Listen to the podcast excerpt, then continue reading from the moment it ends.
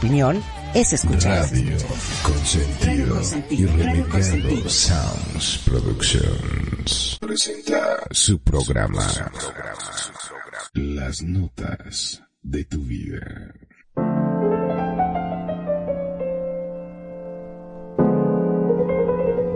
Estas son las notas de tu vida con Perfidia, Magnum, Kenia y Renegado. En Radio Consentido, bienvenidos.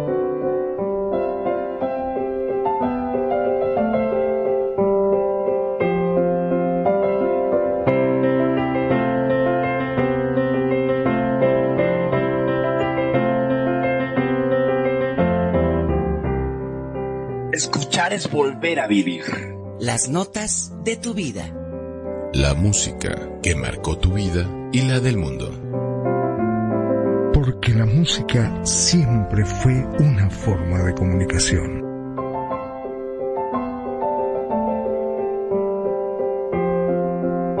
Buenos días, buenas tardes, buenas noches, a la hora que sea que nos escuches. Radio Consentido les da la más cordial bienvenida. Las notas de tu vida en su capítulo 31. Presenta. Los grandes cantantes de los ochentas y noventas que marcaron tu vida.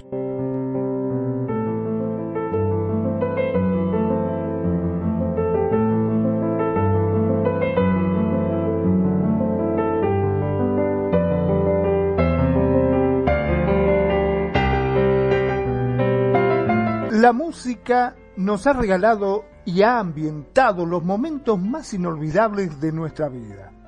Algunos artistas y canciones nos han hecho emocionar por las verdades cantadas en sus letras y otros simplemente nos ha volcado hacia reflexiones sin retorno sobre el amor y nuestra presencia en el mundo. De todos estos, seguro recuerdas algunos nombres que son casi imposible dejarlo de lado y que estoy seguro no solamente te haya hecho llorar a vos, sino también a tu mamá y a todas esas tías y por qué no abuela. Hoy vamos a estar hablando sobre la música del recuerdo, sobre artistas, canciones de los 80 y 90.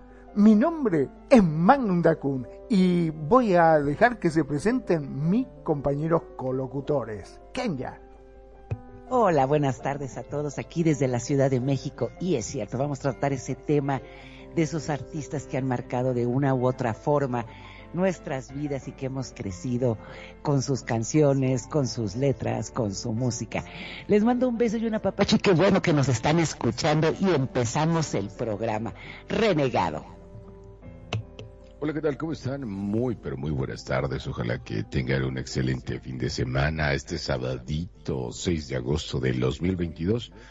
Cuando son exactamente las 5 con 10 minutos de la tarde, hora México, Centro México, y bueno, pues ojalá que se la pasen bastante bien.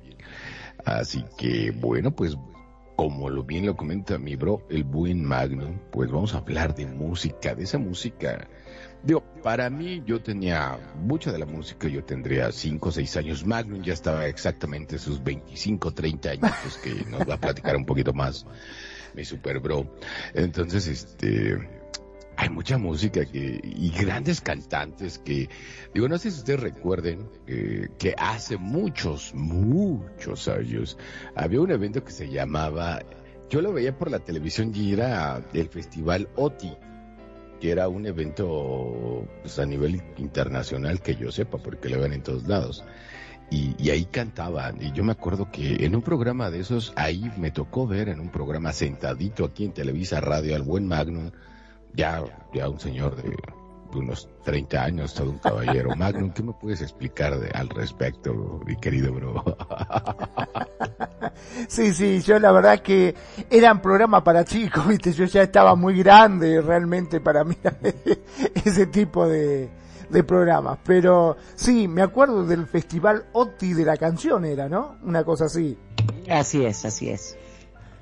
Este, en realidad, eh, de ahí salieron muchos, muchos grupos también. Es el festival OTI, si mal no recuerdo, eh, la primera vez se celebró en Madrid, un 25 de noviembre de 1972. Y después hubo una suspensión en 1999. ¿no? Este, mm, bueno, de ahí eh, habían muchos, muchos cantantes, ¿no?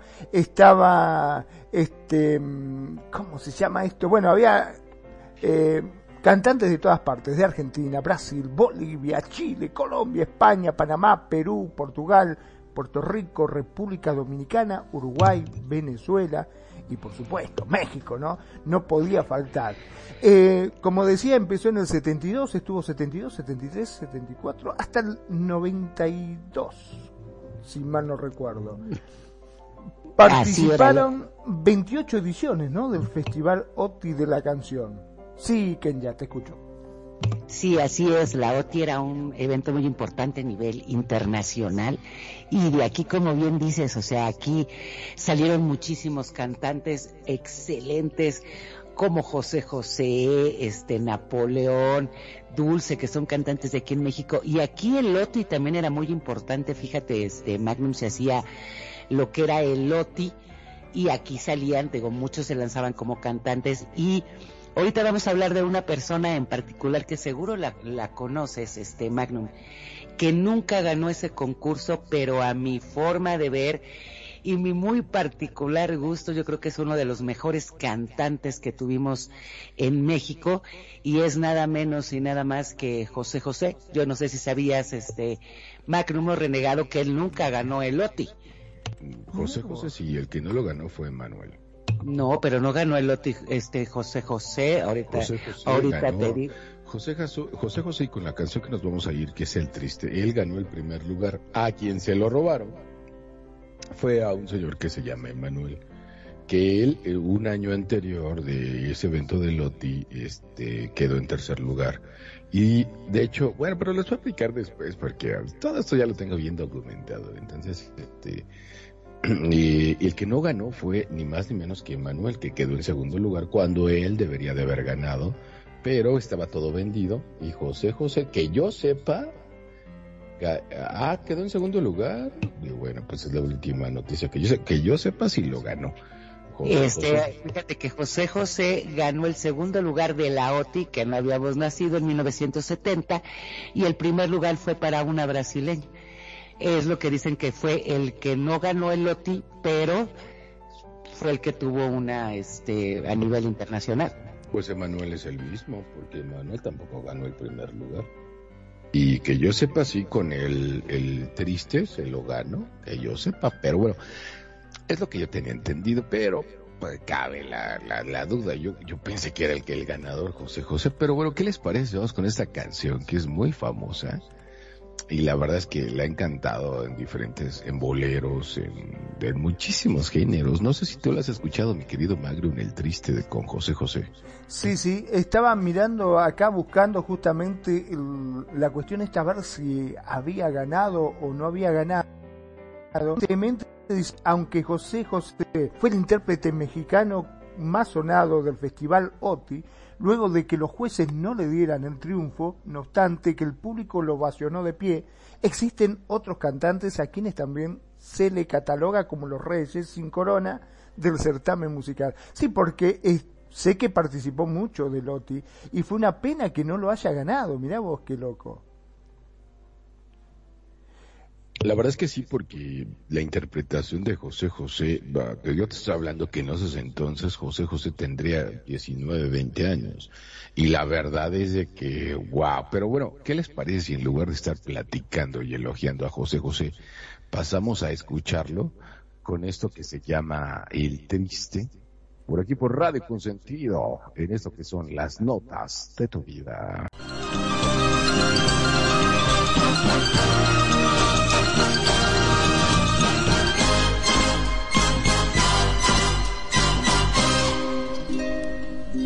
Qué triste fue decirnos adiós cuando nos adorábamos más. Hasta la golondrina emigró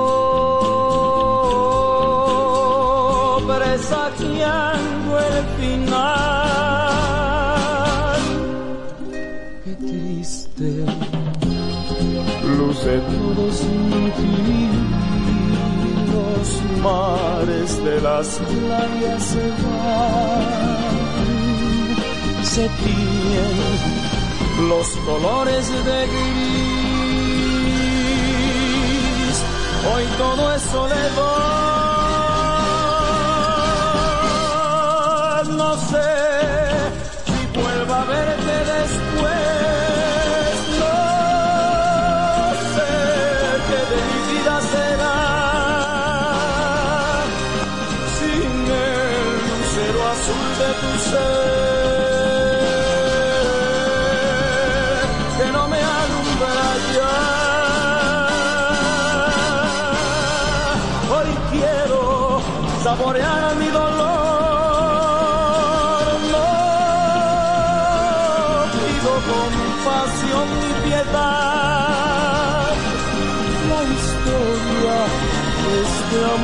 Escribió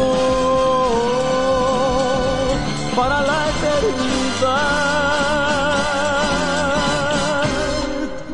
Qué triste, todos dicen que soy, que siempre estoy hablando de ti. No saben que pensando en tu amor, en tu amor,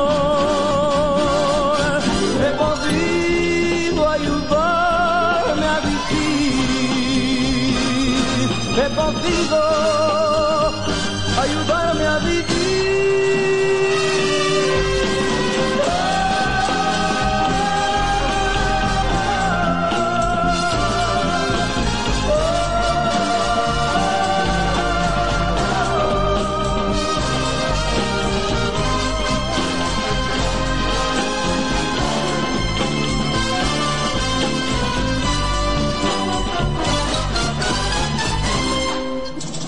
Quiero saborear mi dolor. No pido compasión ni piedad. La historia de este amor se escribió para la eternidad. Qué triste todos dicen que soy, que siempre estoy hablando de ti. No saben que pensando en tu amor, en tu amor, he podido ayudarme a vivir. He podido ayudarme Y la verdad esta canción a mí se me hace formidable. Y sí como bien decía, aquí mi amigo Magnum es el campeón sin corona de ese OTI ganando el tercer lugar. Y José José empezó a cantar a los 15 años y a los 17 grabó su primer disco de manera profesional para la disquera Orfeón. Y de ahí se vienen infinidad de, de éxitos que todos, todos conocemos como Gavilano Paloma, este, Preso, eh, Ya lo pasado. ya lo pasado pasado, en fin, es una lástima. La nave del olvido. la nave del olvido. A mí se me hace una lástima, que es lo que platicábamos ahorita fuera del aire, la forma en que terminó realmente este José José su vida, porque yo creo que era de las mejores voces que hemos tenido en México y la verdad la calidad vocal que tenía este señor era impresionante. ¿Cómo ves? ¿Tú qué piensas de José José Magno? La verdad que era terrible los pulmones que tenía ese hombre. Por favor, llegaba unas notas altísimas y cómo mantenía el tono. No, la verdad que era un genio. El tipo es un genio. No por nada lo apodaron el príncipe de la canción. Realmente, ¿no? Este tenía una voz impresionante. Un hombre nacido de una familia de músicos, ¿no? José comenzó su carrera musical en su adolescencia tocando la guitarra y cantando serenata, fíjate vos, eh, como lo haríamos cualquiera de los chicos, ¿no? que supiésemos cantar, yo no. Pero bueno, más tarde se unió al trío de jazz y bossa nova, donde cantó y tocó el bajo y el contrabajo. José encontró el éxito como solista a principios de la década del 70, demostrando su habilidad vocal con una impresionante interpretación de la canción. El Triste ¿Qué tema ese, por favor? En el segundo Festival de la Canción Latina celebrado en la Ciudad de México en el 70, subió a la lista latina durante esa década, habiendo logrado el reconocimiento como baladista. Su canto obtuvo la aclamación crítica universal de sus pares musicales y medios de comunicación. No vamos a seguir hablando mucho más de él porque yo creo que en el mundo no hay quien no conozca a José José, ¿no es así, renegado? No sé, la verdad es que yo sí tenía sospechas de que lo conocieras tú, ya ves que este, luego me sales con que no conoces más que la música argentina. Y yo dije, oh, ¿será que sí la conoce a mí, bro? Pero evidentemente que sí, estás muy documentado. Aparte, ¿cuántas, cuántas veces no has puesto esta canción? Sí, aunque sea por error, en Radio Consentido. O sea, por supuesto. seguro que lo tienes que bien, bien conocido. Y es que aparte, fíjate, para cantar, eh, hay varios tipos de voces, pero las principales es cuando sacas la voz de cabeza, que le llaman, y que agarra unas notas, José José, que la sacas la voz de cabeza, de garganta o de pecho. Entonces, este, tiene toda una técnica para poder hacer todo ese tipo de cuestiones. Y José José para mí era impresionante, que ya. La verdad, sí, yo creo que eh, no ha habido a mi forma, o sea, hay cantantes que tenemos en México este, que cantan muy bien, pero yo creo que como José José, como bien lo decía Magnum, por eso era el príncipe de la canción y nos legó muchísimas canciones con las que nos hemos reído, hemos llorado. Yo creo que también aquí en México particularmente es como el ADN, ¿no? Todos hemos crecido con las canciones de José José y es algo que la verdad a mí me gusta mucho. Y qué, y qué tristeza, ¿no? El fin de, su vida, el, no sé, yo en lo personal, para mí es un ejemplo de cómo cantar y es un ejemplo de qué cosas no hacer, ¿no?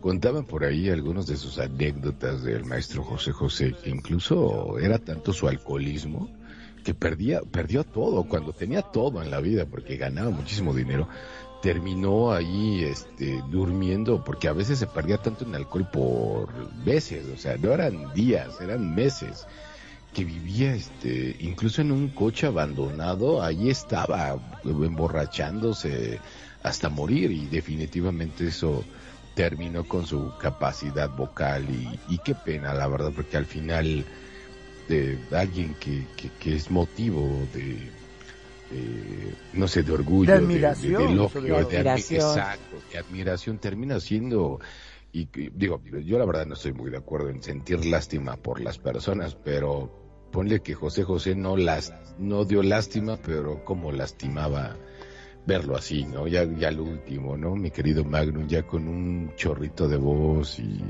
y decir tanto que tuviste tan con con cuántas características tan hermosas de voz, de canto, de interpretación tenías y, terminaste pues, frito, ¿no? Creo que hasta tú y yo, Magnum, tenemos mejor voz a, lo que terminó José José al final de su carrera, ¿no? ¿Qué opinas, mi querido Magnum? Es que mm, da mucha tristeza encontrar una persona que, que ha hecho tanto por la música, con un estupendo talento natural que llenó el Madison Square Garden y hasta el Radio City, el Music Hall, este, ganó el apodo de Mr. Soul Out o algo parecido. Tocó en lugares que de habla no española como en Japón, Israel, hasta en Rusia estuvo tocando el tipo. O sea, no hubo parte en el mundo que eh, no haya cantado. El tipo era impresionante, conocido a nivel mundial y vos fijate, por un vicio. Y después dice que los vicios no son jodidos. ¿Viste? Cuando hay muchos que dicen, ah, no, el vicio lo dejo mañana, lo dejo pasado. Fíjate lo que le pasó a este hombre. Y, no sé si estén de acuerdo conmigo, tanto tú como, como Renegado, que era nuestro Frank Sinatra. O sea, era, era un... La, o sea, obviamente hay su debida comparación entre Frank Sinatra y José José, pero para México era de ese estilo. Era de hecho, Tony Bennett, Tony Bennett, eh, decía que, dice, yo quiero cantar con José José. Porque dice, y él dijo, Tony Bennett, no sé si ubiques mi querido Magnum a Tony Bennett, que es, es, muy parecido a lo que, a lo que canta eh, la voz, o sea, la voz Frank Sinatra, ¿no? Y decían, ¿sabes qué? Yo quiero, yo quiero que él cante conmigo, o sea, por, la voz que tenía José José, o sea, la verdad que era un jilguero, ¿no? O sea, por el porte y por todo, yo a mí se me hace más que veo con todo con todo respeto, ¿no? No sé qué opina nuestro radio escuchas. Para mí por el porte y la voz y todo es porque realmente el Frank Sinatra de México sí o sí para mí, ¿verdad? De mi humilde opinión tendría que ser Luis Miguel. O sea, no, no José José. Porque José José, José José era muy bueno, muy, pero no tenía el porte que tiene Frank Sinatra. Sin embargo, Luis Miguel sí lo carga. Y tiene una voz impresionante. Alcanza, alcanza unos tonos Luis Miguel me, iguales, mínimo, que José José. La verdad, para mí sí. A ver, para mí, para mí, a ver, Magnum, lo vamos a poner a votación. Para mí cantaba mejor José José. ¿Tú crees que cante Magnum mejor Luis Miguel que José José. Le estoy preguntando a Magnum. Ah, perdón. Magnum, no, Bueno, este, realmente, sí. Ahora, el, el problema aquí es saber si Luis Miguel es el verdadero, porque se ha hablado tanto de Luis Miguel que dice que no es, que no es, que lo cambiaron, que qué sé yo. Mira, yo lo único que te digo es que lo prefiero a José José porque era el auténtico. Eh, Luis Miguel no sé si era el trucho todavía. ok, votamos por José José. ok, yo me quedo con Luis Miguel, pero a ver, ¿qué les parece si ya que vamos en esta sinergia este no, este yo creo que es más entre los 70 y 80, pero yo creo que se alcanzó el 80. Y, y, y, este sí, este sí es argentino, no es uruguayo como Carlito Gardel, este sí es argentino. y, se llama Sandro, ¿no? O sea, que de hecho se parecía, quería bailar como Elvis Presley. Yo, yo bajando el, y les voy a contar, mis queridos radioescuchas, yo cuando estaba produciendo el programa, viendo los videos, Sandro de América con su playera pegada, pecho pelo afuera y yo soy tu amigo, el eh, eh, o sea, es muy exagerado el, buen Sandro, la verdad es que yo no tengo mucho contacto con su música y, aparte sí como que era casi casi el imitador argentino de Elvis Presley. Eh, es mi punto de vista, ¿no? Lo que sí era bastante galán y se, se deshacían por el buen Sandro de América. Y este, pero yo, yo me acuerdo que era uno de tus mejores amigos, ¿no? Mi querido Magno, ¿no? ¿Qué nos puedes platicar de buen Sandro? Mira, yo lo único que te digo, así nomás, este, que Elvis Presley trataba de imitarlo a Sandro, así nomás te digo. sí, seguro. Vos sos argentino, ¿viste? claro, es así. ¿Qué me venís a de hablar de... ¿Quién lo conoce a Elvis? Por favor. Con Sandro, no, no, es Sandro de América, loco. ¿Qué te pasa con Sandro? El tipo era un gananazo, donde el salían las chicas como, o mis nenas como él las llamaba, este, morían, le tiraban corpiño, bombacha y otras cosas más que no lo vamos a decir, pero eh, era impresionante el tono de voz que tenía y lo querido que era este hombre. Impresionante. A mí me gusta muchísimo. Vamos a escuchar si les parece bien algo de él y después cuando volvemos, este, hablamos un poquitito de, de Sandro de América.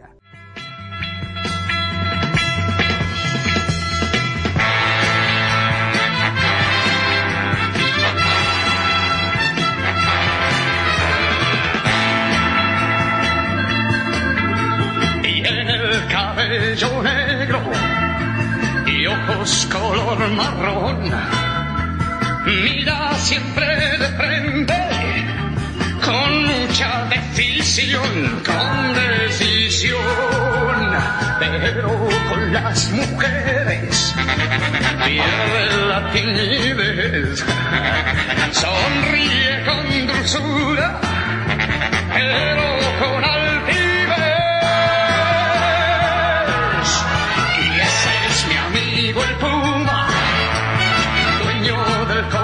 de todas las mujeres que sueñan con su amor,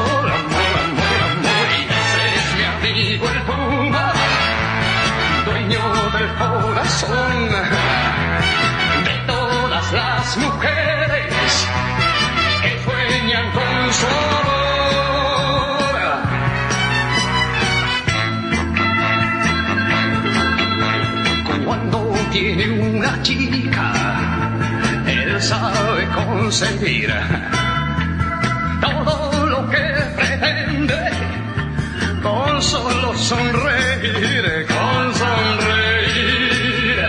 Siempre las mira fijo con ojos de pasión y ama con tanta fuerza que parece un ciclón.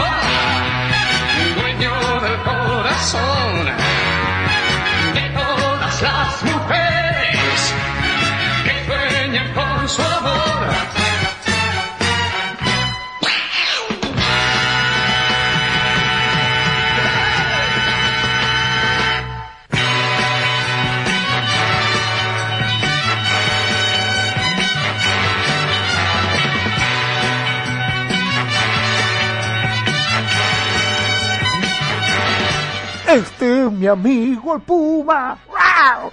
¡Qué grande, Sandro! ¿Cómo te quiero, Sandro querido? Tenías que ser argentino, claro que sí, me encanta. Y este tema, vos sabés que eh, el Puma dice que se lo agradece a eh, justamente a Roberto Sánchez, a nuestro querido Sandro, porque de ahí tomó el nombre. Estaba buscando justamente esta historia, pero es bastante larga. Dice, el Puma quiere hablar de Sandro de América, el cantante de los 70. Obviamente, Sandro cantó Una muchacha y una guitarra, Rosa Rosa, o al final la vida sigue igual. Al final la vida sigue igual. Bueno, es que no lo escuchaste, ¿eh? es lo bueno.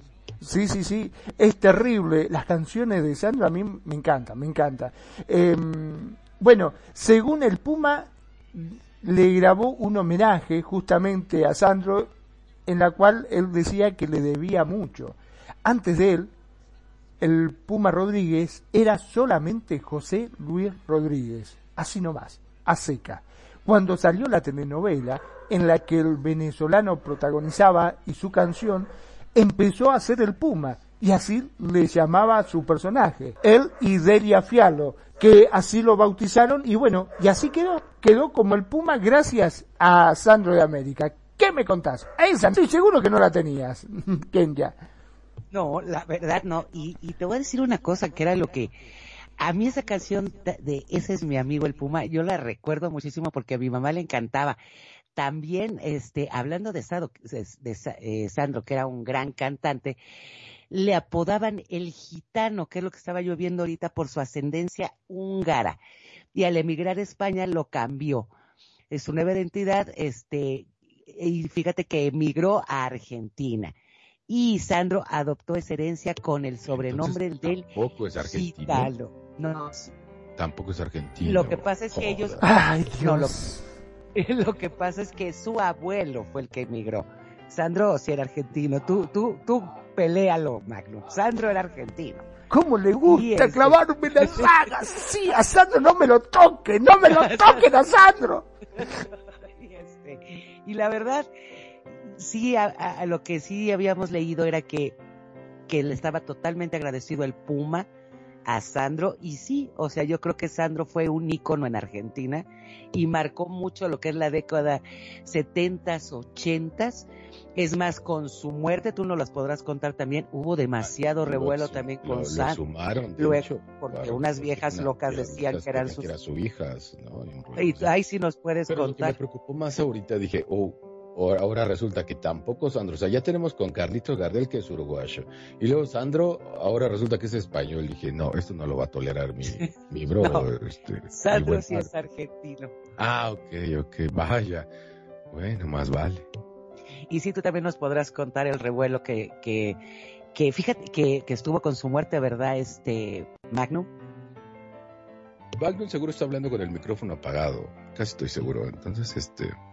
Sí, sí, sí, sí, estoy con el micrófono apagado porque estoy diciendo, qué malo que ha renegado, que me quiere sacar a Sandro, que está diciendo y me lo está atacando. Es malo, es malo, malo, malo. Pero bueno, eh, a ver, hablando de Sandro, publicó 52 álbumes originales y vendió al menos 8 millones de copias. Algunos de sus mayores éxitos son Dame fuego, dame, dame fuego, otro puede ser tu amor, rosa rosa, quiero llenarme de ti, penumbras, porque yo te amo, así. Eh, mi amigo el Puma, que fue el que le valió el nombre a nuestro querido Puma Rodríguez. Tengo, Trigal, bueno, una muchacha y una guitarra, muchas, muchas obras más. Durante su carrera también realizó 16 películas. Y además fue el primer latinoamericano en cantar en el Salón Felt Forum del Madison Square Garden. En el 2005 recibió el Grammy Latino al conjunto de su trayectoria profesional. Em, si bien hubo un revuelo, como decís, con respecto a que cuando él falleció, eh, decía, apareció una mujer que era muy parecida, tenía un aire así, sobre todo la nariz, viste, que la deschavaba, y decían que era, este, muy, que era la hija de él y así estuvo. Y todavía están peleando. No sé si al final quedó como la hija. A mí me parece que no. Creo que no se supo más nada. Lo que sí hubo mucho revuelo y sí cuando él falleció em, lo lloró todo el país. Yo te puedo asegurar que fueron todos todos todos a, a verlo no eh, así como al peluso cómo así como al peluso qué peluso Maradona Ah, como Maradona, también. Ah, me dijiste Peluso. ¿Sabés a quién se me acordó? Al capitán Piluso, que era Alberto Olmedo. Al Peluso, al Peluso. Maradona, ¿viste? O, sea, Sandro era, es más o menos para darnos una idea, igual de grande en ese momento como Maradona. Sí, sí, sí, sí. Era así. Era así. Sobre todo, ah, siempre él se vistió como galán, ¿me entendés? Él fue un galanazo. Las mujeres mineras, como dicen, es más, de hecho, cuando es su cumpleaños, van las mujeres a la puerta y le llevan flores y todo. Fíjate vos. Ah, ok. Mm, interesante. Pero bueno, pues esa es la, la, la, gran historia del buen Sandro de América. ¿Y qué les parece con este, que es argentino, pero rehusó a ser argentino para ah. transformarse a ser venezolano? Y estamos hablando de alguien, y se parece, si tú lo ves, es igualito a Messi. Él es argentino, nació en Argentina, en República Argentina, pero él tiene la nacionalidad venezolana. Y no habla como argentino, ¿viste? Él habla como venezolano. Y es un gran cantante, cantautor, que sus primeros pasos los dio allá en Venezuela. Y él se llama Ricardo Montaner. ¿Quién no ha escuchado a Ricardo Montaner? Yo sé que eso no lo sabía, viste, él era argentino, Magnum, pero desde que tenía ocho años, a su papá le dieron así como que un trabajo para irse a Venezuela y recogieron las cosas y vámonos. Y este, él empezó como grandes cantantes, grandes artistas en el coro de una iglesia. A los ocho o nueve años, él empezaba a tocar la batería, eso de las once y empezó con su carrera para que a final de cuentas terminó siendo uno de los íconos. No sé si ustedes hayan escuchado a Ricardo Montaner. Hay muchas canciones como Tan enamorados, Me va a extrañar, Ricardo, que vienen del Ricardo Montaner 1, la de Me va a extrañar viene en Ricardo Montaner 2. Y, hasta la fecha tiene una gran cantidad de éxitos el señor Ricardo Montaner. Magno, ¿tú, tú, recuerdas a Ricardo Montaner? Claro que sí. Mira, hasta los perros este, lo escuchan. Escucharon Ricardo Montaner y dice, es argentino, es argentino, gritan los perros. Pero sí soy venezolano. no, no, no, no. Se, se pudo haber, pero sigue siendo argentino. Este, bueno, el nombre de él eh, Ricardo Montaner, es, el nombre verdadero es Héctor Eduardo Reglero Montaner. Reglero, fíjate vos. Este nombre largo, ¿no? Es un cantautor argentino. Figura, si vos lo buscas en Wikipedia, dice cantautor argentino. Naturalizado venezolano. colombiano y hasta dominicano. Ser argentino, nadie quiere ser argentino. Se va. es más, Carlito Gardel no quiso ser argentino, se fue a Uruguay. No es así, no es así. No es así. bueno, Ricardo Montaner a lo largo de su carrera vendió más de 25 millones de discos. El pico de su popularidad fue entre los años 80 y 90 y por eso está en este homenaje. ¿Qué te parece si escuchamos uno de sus temas y después a la vuelta seguimos hablando un poquito más de este argentino Ricardo Montaner? Sí, la, verdad es que sí, y, y, y, vos no me vas a dejar mentir. cuando es joven, cuando era joven, se parecía muchísimo a Messi. Sí, sí. En serio, se parece muchísimo al mismo la verdad que sí, el pelo. Y vamos con esto, aquí en Radio Consentido. Esto se llama Me va a extrañar. Ojalá que la disfruten nuestros queridos radioescuchas. Radio Consentido.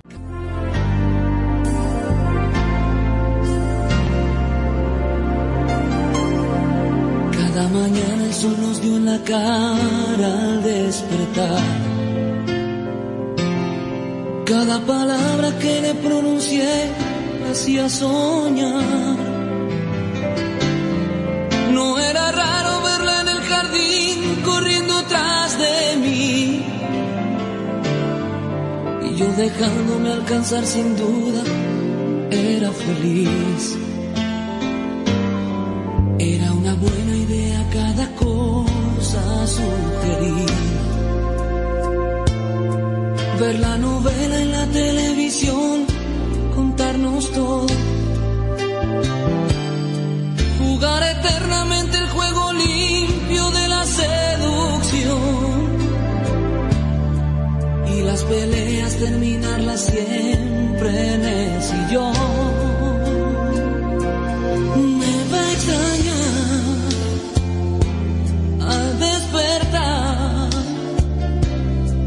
En sus paseos por el jardín. Cuando la tarde llegue a su fin, me va a extrañar al suspirar. Porque el suspiro será por mí, porque el vacío la hará sufrir.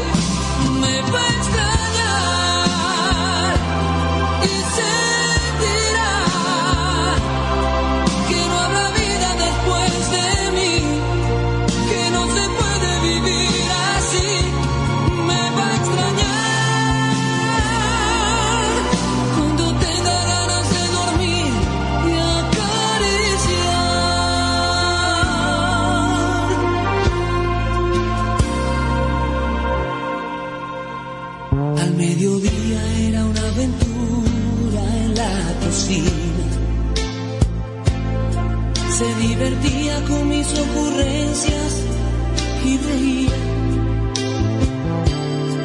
Cada caricia le avivaba el fuego a nuestra chimenea.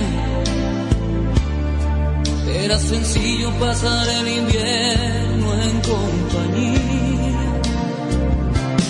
Me va a extrañar al despertar en sus paseos por el jardín. Cuando la tarde llegue a su fin, me va a extrañar al suspirar, porque el suspiro será por mí, porque el vacío la hará sufrir.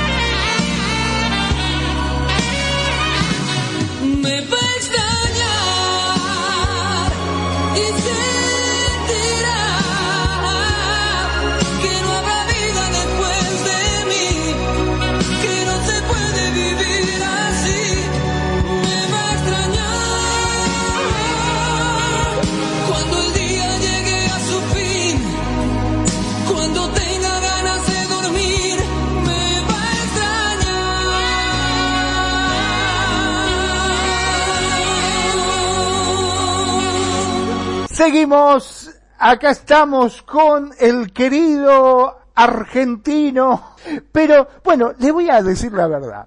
Héctor Eduardo Rogelio Montaner nació en Avellaneda, provincia de Buenos Aires, Argentina, y pasó los primeros cinco años de su vida en Valentina Alcina, partido de Lanús, en la zona sur, sí, en la zona sur de Buenos Aires.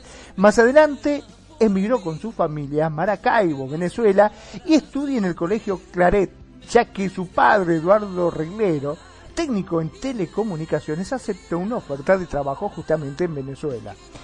Según él, dijo, me tocó cambiar de país, de próceres, de amigos, de estaciones. Ese cambio de mi vida me marcó mucho. A un chamo lo sacás de su ambiente y en verdad es muy duro.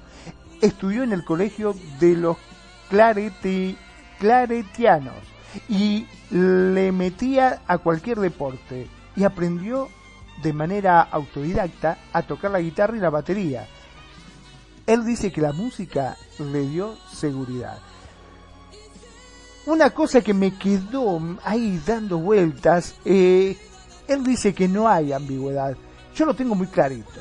Y a veces siento que no es demasiado justo para conmigo. Te diré que siento yo exactamente. Yo me siento absoluta y totalmente venezolano, pero déjame especificar. Yo me siento zuliano, me siento un artista de Maracaibo zuliano que vino a Caracas y le fue bien, como a muchos otros. Y no me siento para nada un artista argentina y esto lo digo con mucho respeto a la Argentina. Míralo vos, míralo vos, se me cayó un ídolo. No, la verdad es que eh, oh, bueno, yo te voy a contar, porque tengo muy presente todo lo que es la vida de Ricardo Montaner, gran amigo que vino a cenar la otra vez aquí a la casa. Eh, y estabas platicando, por ejemplo, su primer guitarra, ¿sabes? Vos sabes que su primer guitarra se la, fue de Reyes Magos y se la dieron a los, a los cinco años, según comenta. Y haz de cuenta que él pensaba en su niñez, en su infancia, decía, bueno, pues si me regalan la guitarra, automáticamente, es más, él es fanático de Palito Ortega este, y quería cantar una canción de Palito Ortega, pero él pensaba en su infancia que es, tengo la guitarra y voy a, voy a, voy a tocarla automáticamente. Dice, no, y me di cuenta de que tenía que tomar clases. Y nunca tomó clases, lo aprendió de manera autodidacta. Ya por ahí de los 11, 12 años que ya estaba en la en la secundaria, porque aparte lo que comenta Ricardo Montaner es que su vida fue fatal. Aparte de que se cambia de Argentina, se cambia a Venezuela, de repente se pone gordito. Es, él no es muy alto, es chaparrito, o sea, pide 1.67, 1.68 Ricardo Montaner más o menos. Y este, y aparte le empieza a crecer la nariz y al momento de que se cambia, sabes, de, de Argentina para Venezuela, era tanto la lectura que tenía que hacer para ponerse, porque lo que me comentaba Ricardo Montaner, y dice, ¿sabes qué? Es que, oye, ¿cómo diablos le voy a hacer? Porque es otro país, es Venezuela. O sea, yo sabía todo lo que era la parte con, con, la frontera con Argentina, los países que están junto con Argentina. Cambiarme a Venezuela fue aprender toda la geografía. Entonces, nada que ver.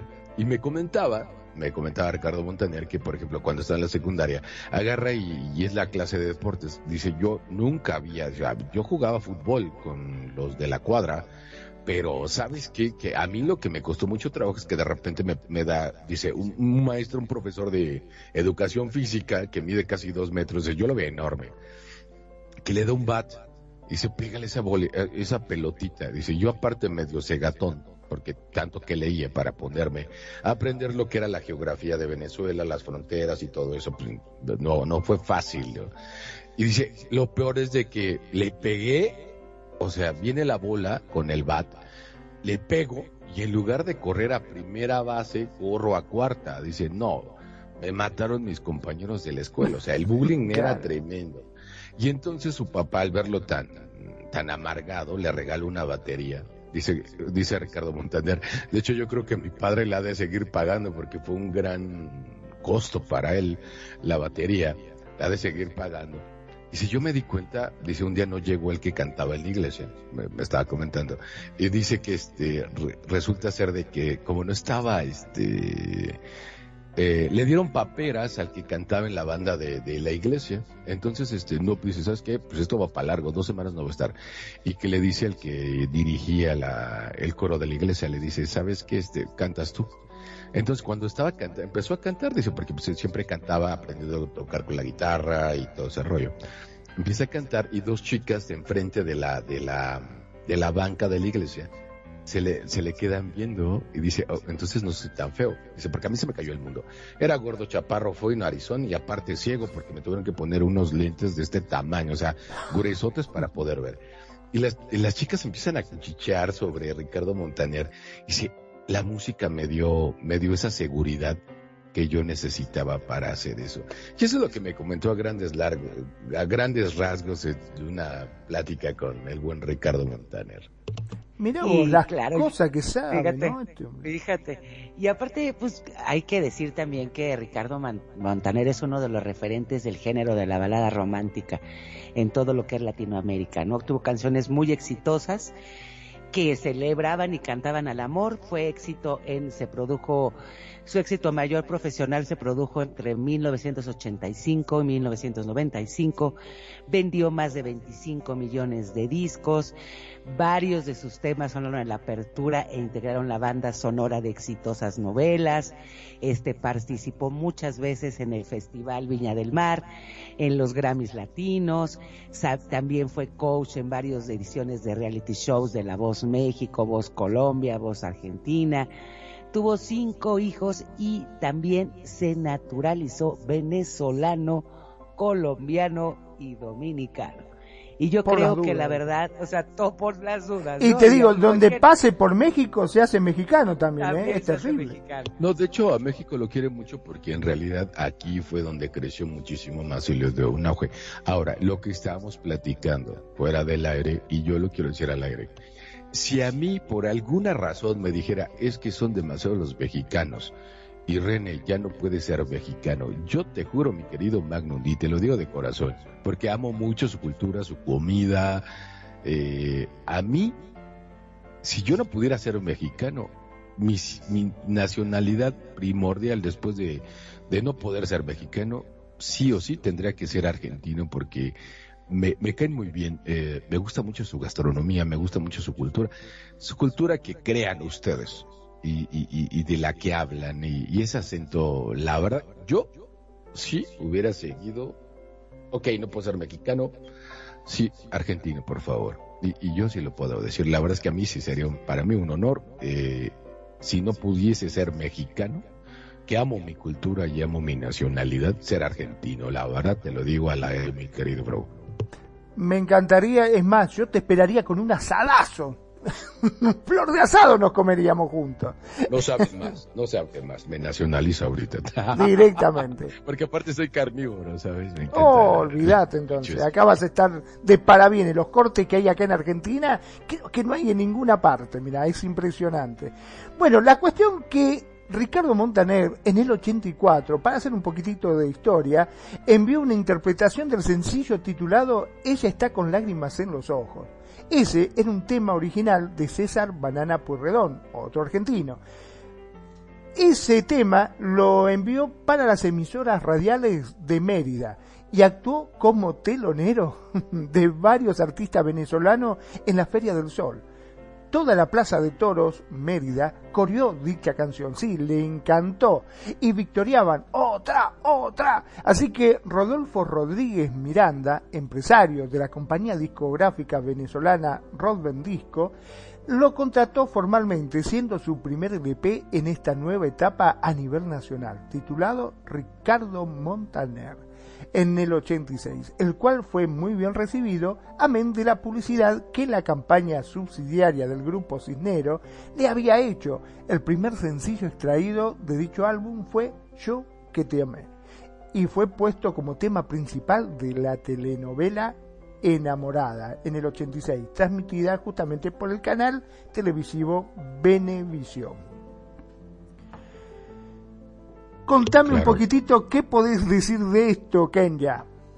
Pues yo te voy a decir una cosa, yo creo que la carrera, como bien decíamos, de Ricardo Mantener es muy amplia. A mí, la verdad, me gustan mucho sus canciones y su interpretación.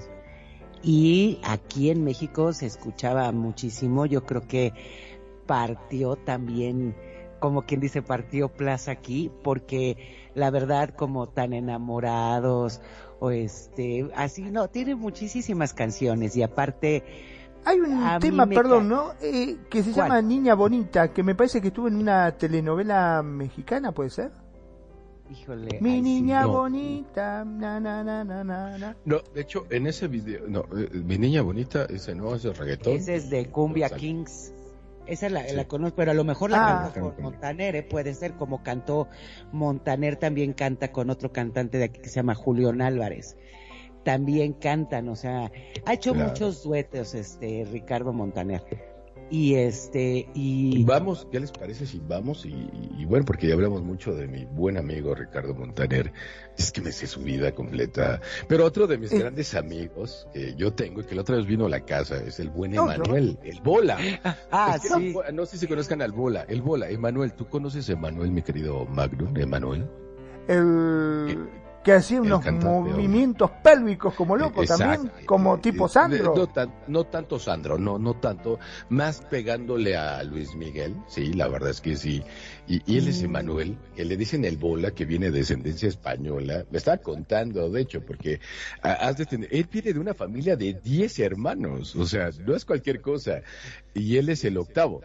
Antes, ya después nacieron dos de sus hermanas que de hecho Pastora, su hermana mayor, porque es que esta es una triste historia, pero ¿qué les parece si vamos a escuchar a Emanuel? Y luego les cuento de su vida, todo lo que me contó Emanuel, de lo que es su vida, de su... Es que la verdad es que tú lo ves como una persona muy exitosa, y sí que lo ha sido en la cuestión artística, y, en todo ese aspecto, y aparte de una gran familia, o sea, no puedo negarlo, sin embargo, su vida es bastante trágica, si, si lo quieren ver así. Y yo les cuento, yo les voy a contar datos que el buen Bola, y les voy a decir incluso por qué le dicen el Bola, este, al buen Emanuel, que su nombre es larguísimo, ¿sabes? Jesús Emanuel Arturo Hacha Martínez. Eh, hacha exacto. O sea, hasta parece que tú también lo, lo conoces, pero te digo, sí. También seguro fue a tu casa, Magno. Sí, no, sí, no creo, no creo, no creo, porque él es argentino y este es mexicano. No, no, me comentó, justamente me llamó para decirme si podía ir a tu casa. Y yo le dije, bueno, anda, anda. Bueno, anda, andate, ¿viste? Sale, vámonos con Emanuel, ¿qué les parece? Y vamos a hacer un dueto, bueno, va a ser un dueto, perdón, este, Emanuel con un otro gran cantante y que tiene mucho que ver con Emanuel porque es mi gran amigo Manuel Mijares. Entonces, pues vamos, que se casó con, con Lucerito, ah, otra preciosa divina de vida. Y vamos a escuchar esto, que es un dueto de, de que también lo cantó un argentino. Se llama Franco, creo que es argentino Franco, ¿no? El de toda la vida. Pero bueno, vamos para allá. Yo ahorita les cuento la vida de todos mis amigos que aquí en Radio Consentido en esto que son las notas de tu vida. Venga, vámonos con esto toda la vida.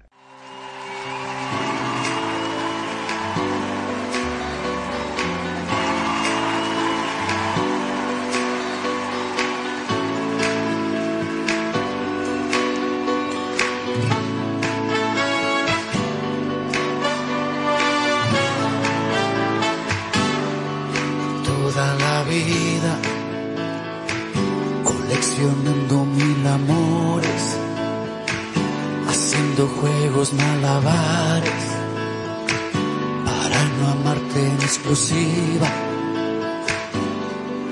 toda la vida, poniendo trampas al orgullo, tantas historias como estrellas para no ser esclavo tuyo para obtener mi propia música.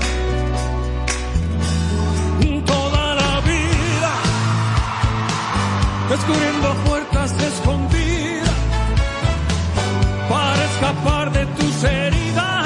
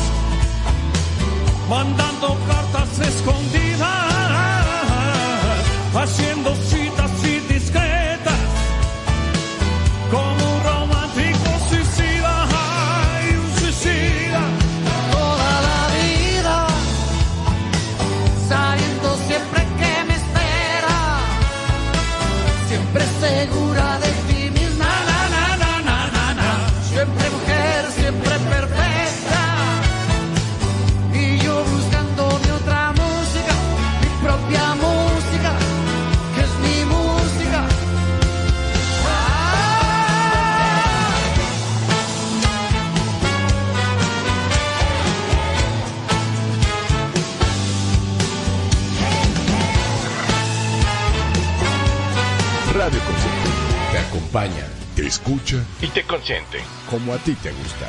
Vos somos, somos Radio Consentido.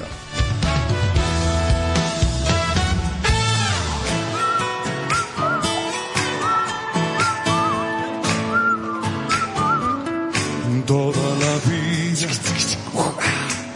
pensando siempre en tu egoísmo y por no ser esclavo tuyo soy el esclavo de mí mismo.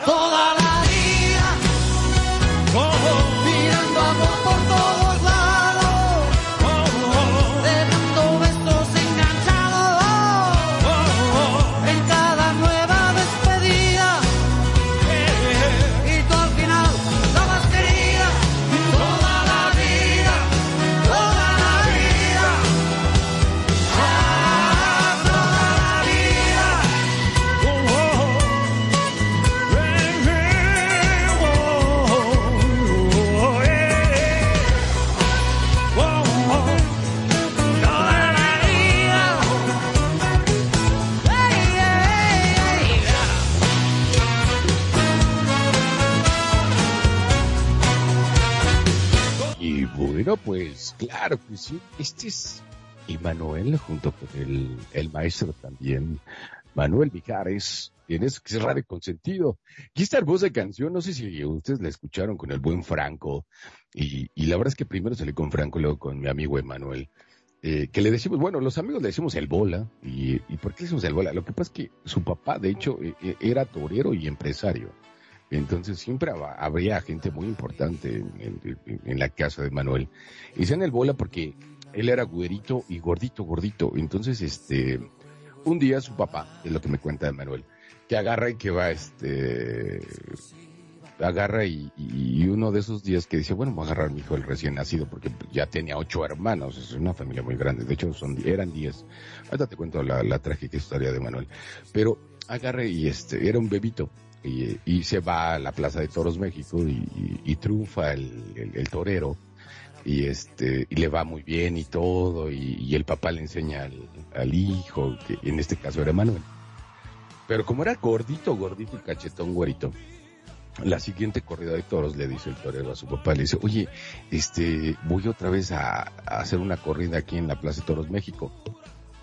Hazme un favor ve no y este y te traes al bola y este y le dice, ¿a quién? Al bola, el gordito, tu hijo, el bonito. Porque él es mi amuleto, mi amuleto de la suerte. Tráetelo para que me vaya otra vez bien. Y entonces, a partir de ahí, ya este, le empiezan a decir el bola, que es como lo conocemos en Manuel. O sea, no es porque, o sea, tú, tú lo ves en la calle, dice Manuel, Emanuel, no, pero la verdad es de que entre el círculo de amistades le decimos el bola. Y de ahí sale, ¿no? Y- Pero él tiene una vida muy trágica porque haz de cuenta que él a los ocho años, este, después de la última hermana que, que tiene a los ocho meses, es lo que comenta, este, fallece su mamá de cáncer. Entonces, este, él se da cuenta, pero lo que comenta es que se da cuenta porque tenía una televisión, ¿sabes? Hace muchísimos años, es gente bastante bien acomodada.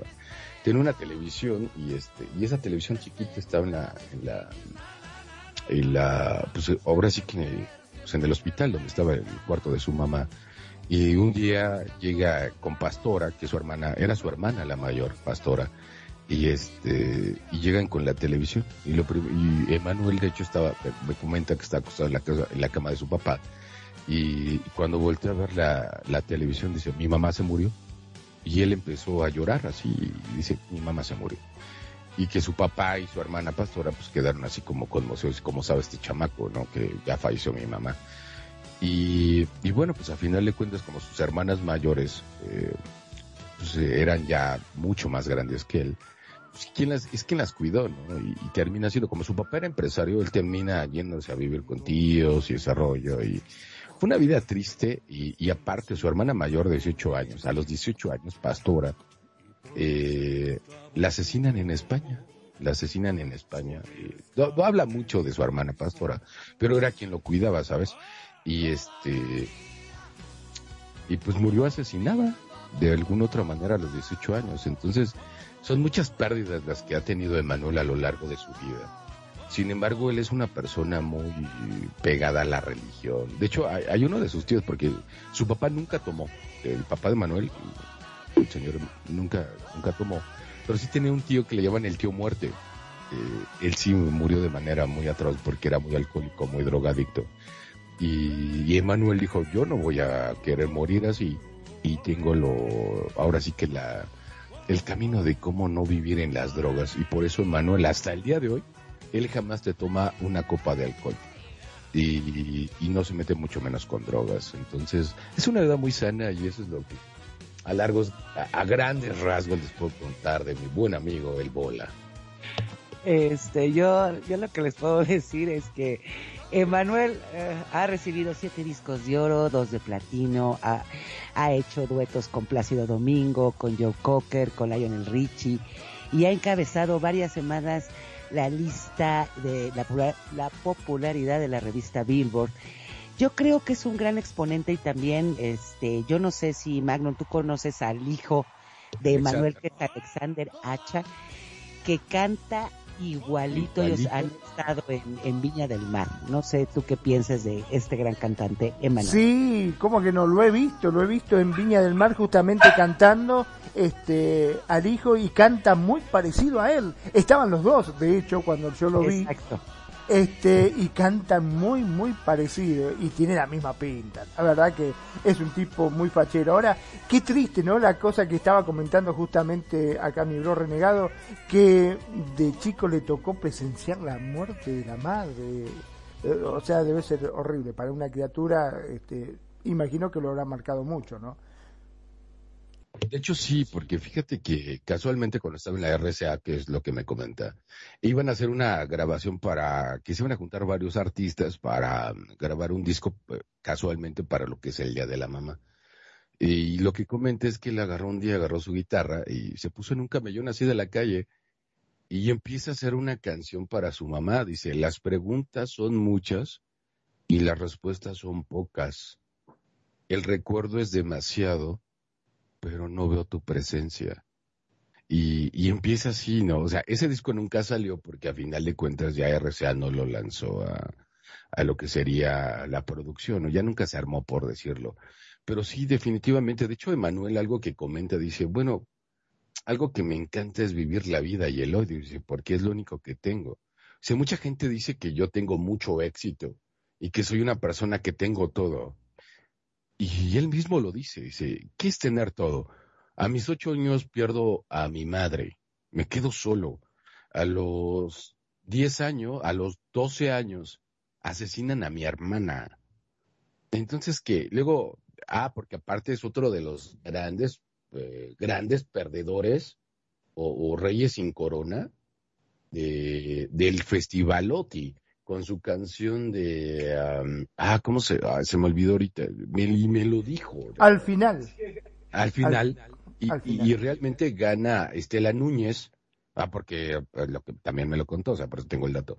Él quedó en tercer lugar no justamente. No eh, no no no. Ese fue el año anterior que es lo que me comentaba. El año anterior quedó en tercer lugar. Entonces al siguiente año decían no tú vas a ganar y aparte es este esa canción lo hizo Ah, eh, eh, el señor Cantoral, el papá de Itati Cantoral, que es actriz ella, eh, hace la canción de Al final, que la hace este, este Cantoral, pero se me va el nombre del maestro, que trae un mechón blanco, pero ya falleció hace como cinco o cuatro años, más o menos. Roberto Cantoral. Roberto Cantoral, Roberto Cantoral. Y hace esa canción. La de reloj, ¿no? exacto, exacto, la de reloj también, que es un gran bolero. Y este, y también le quitaron el, el, premio a Lotti, al buen Emanuel, ¿no? Y esa es la vida, más o menos, de, de lo que es mi, mi amigo el Bola. Bueno, este, no sé, este, ¿qué más podamos comentar, este, o qué otro gran cantante tenemos? Todo. ¿Qué les parece si nos ponemos guapachosos porque es sabadito rico? Yo estoy muy rico haciendo el programa con ustedes. Nunca lo había hecho. Muchísimas gracias, Kenya. Muchísimas gracias, mi querido Magnum. Porque yo, lo único que te este digo que si vos estás muy rico, yo estoy súper sabrosón. No lo dudo ni tantito, no lo. Y es más, si te pongo, si te pongo en leche, seguro que vas a saber más suavecito. Pero, Totalmente. ¿Qué les parece? o sea, como los viste, se sabe. Entonces, este, ¿qué les parece si vamos a ponernos un poquito de una mujer que para mí es un mujer o no, que viene de allá de la isla de Cuba? Se llama Celia Cruz, con otro ícono muy importante, que él es de Guadalajara y que es el mejor para mí. Eh, creo que es el mejor, uno de, o si no el mejor, uno de los mejores guitarristas mexicanos que se llama Carlito Santana. Y este. También fue a comer a tu casa, seguro. No, él no, él no, no, no, porque él vive Ah. en California, pero este. Te tendrías que poner un restaurante, bro, con todos los artistas que vos tenés. Eh, y sí, eh, y, y sí, pero con tantos amigos argentinos que tengo, no hay necesidad. Puedo ir con ellos a- ahí para degustar un buen corte, oh, claro que sí, y un churra, un, un choriqueso, o sea, oh, no, no, no, pero ya ni me cuentes eso porque me da hambre. Pero no, eh, el buen Carlito Santana, que de hecho él, eh, Javier Batis, es otro guitarrista mexicano de rock. Eh, dicen que Javier Batis le enseñó a tocar la guitarra al buen Carlos Santana. Javier Batis la verdad es que no, porque no le invito a la casa porque la verdad es que sí es medio mugrosón. Pero, y, y a, y a Carlito Santana la verdad es que pues, ya no, ya no, ya él ya es más pocho que otra cosa. Pero Celia Cruz, qué voz de Celia Cruz, eh, eh, ese gran talento, sus pelucas impresionantes y esa forma tan particular de cantar que yo creo que ha sido un icono desde los setentas, ochentas y noventas, que por ahí de los veinte y tantos, que no mal recuerdo, ah, después de los 2000 creo, eh, yo creo que por ahí del 2007, 2005 falleció este Celia Cruz. Yo creo que es una institución, no sé. ¿Alguna vez has escuchado a Celia Cruz? Seguramente que sí, bro, ¿no? O, o, si recuerdas a Celia Cruz. Claro, cómo no. A Úrsula Hilaria Seria de la Caridad de la Santísima Trinidad Cruz Alfonso. Así lo llamábamos los amigos. Celia Cruz. Ok. Sí. Vos te imaginás cuando terminaba de decir el nombre, yo me imagino en el colegio, pobre chica, cuando estaban y la llamaba Úrsula Hilaria Seria de la Claridad. de la-". Y escribir 10 planas de su nombre. Olvídate, por favor, pobrecita. Viste cuando vos vas a primer grado que te enseñan el nombre y te cuesta un montón escribir el nombre. Cuando terminás de escribir, mamá, por favor, porque no me pusiste un nombre más corto, habrá dicho. Este, bueno, nació el 21 de octubre de 1925 en Fort Lee, en La Habana. Este, más conocida como Celia Cruz, fue la cantante cubana de música tropical, apoderada la reina de la salsa y la guarachera de Cuba. ¿Quién no la conoce a Celia Cruz? Impresionante. Y vos te acordás que acá en Second Life también había una, una persona que la interpretaba, que se llamaba justamente Celia Cruz. Era increíble, acá en la radio vino a cantar un montón de veces también. Te estoy hablando de hace unos cuantos años atrás. No sé si ustedes sabían eso. No sabía. Yo, por ejemplo, de Celia Cruz aquí en Secon, la verdad, no. Pero me imagino que ha de haber sido, como dices, un gran show. Y hablando de Celia Cruz, como dices, que era tu amiga y el, el nombre tan largo que tenía, yo creo que también Celia Cruz es un ícono en todo lo que es el género musical, marcó una historia a mi forma y otra vez digo, a mi opinión, yo creo que no ha habido nadie como Celia Cruz. Este, varias décadas estuvo vigente, acoplándose a todos los cambios, a todos los tiempos, a todos los ritmos. Yo creo que eso era su gran calidad musical, una gran artista y sí. Eh, eh, para mí es tan un ícono que yo quiero hacer un ejercicio con ustedes dos, mi, que, mi querido Bro Magnum y contigo, Kenya. A la de Pero tres, perdón, hoy sábado, acá en Argentina hace un frío bárbaro, no vamos a poner a hacer ejercicio, estamos haciendo la radio, dejate joder. No, por eso, joder, pues para que te dé calor, huevón. Entonces, a ver, vamos a hacer un ejercicio. A ver si es cierto, porque realmente para mí Celia Cruz es, es, es un ícono y a la de tres, yo voy a contar, uno, dos, tres, sale, y a la de tres decimos la frase que al menos yo considero que todo, casi todo mundo, al menos el, el mundo latino, conocemos su frase que siempre decía. Entonces a la de tres vamos a hacerlo. Venga, vamos a hacer ese ejercicio. A ver si Magnum se la sabe. ¡Eh, Sacarina! Dos, tres. ¡Azúcar! claro que sí. Pero bueno, yo, a mí el azúcar me, me da acidez. Yo prefiero tomar sacarina o endulzantes sintéticos, si puedo. Deja de andar con pelotudeces, Vichy. Yo también me hubiera dicho esplenda. ¿Cómo se llama ese azúcar? Este, que me dice, no, la, la otra, la otra, la que es de, de más natural. La... Poscavado. Poscavado. Poscavado. No, azúcar. ¿Qué les parece ya que estamos en este ambiente de azúcar de fiesta? Vámonos a escuchar Celia Cruz con, con el buen Carlito Santana y esto que se llama Oye, ¿cómo va? Por aquí por Radio Consentido. Las notas de tu vida. Venga, Sura.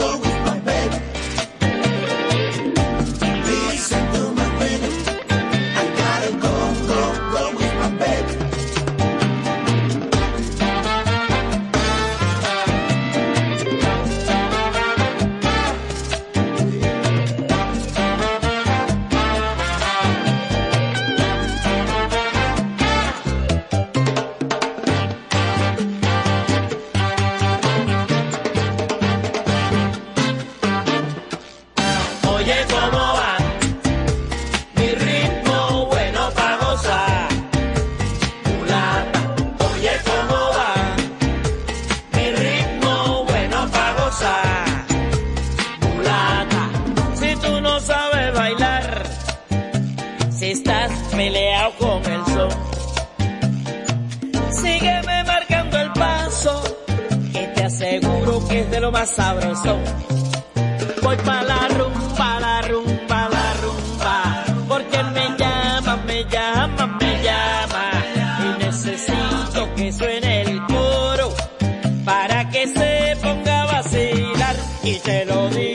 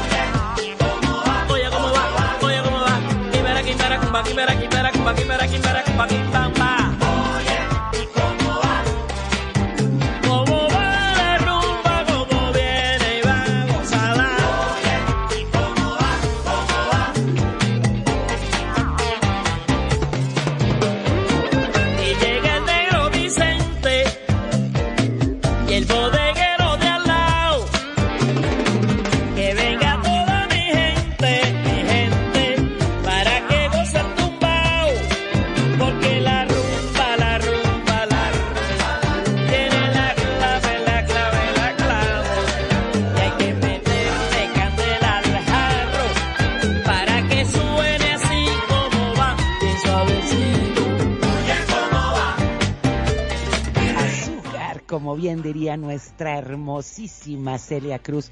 Y Celia Cruz tuvo, como bien les decíamos, una carrera muy extensa. Tenía más de 70 álbumes.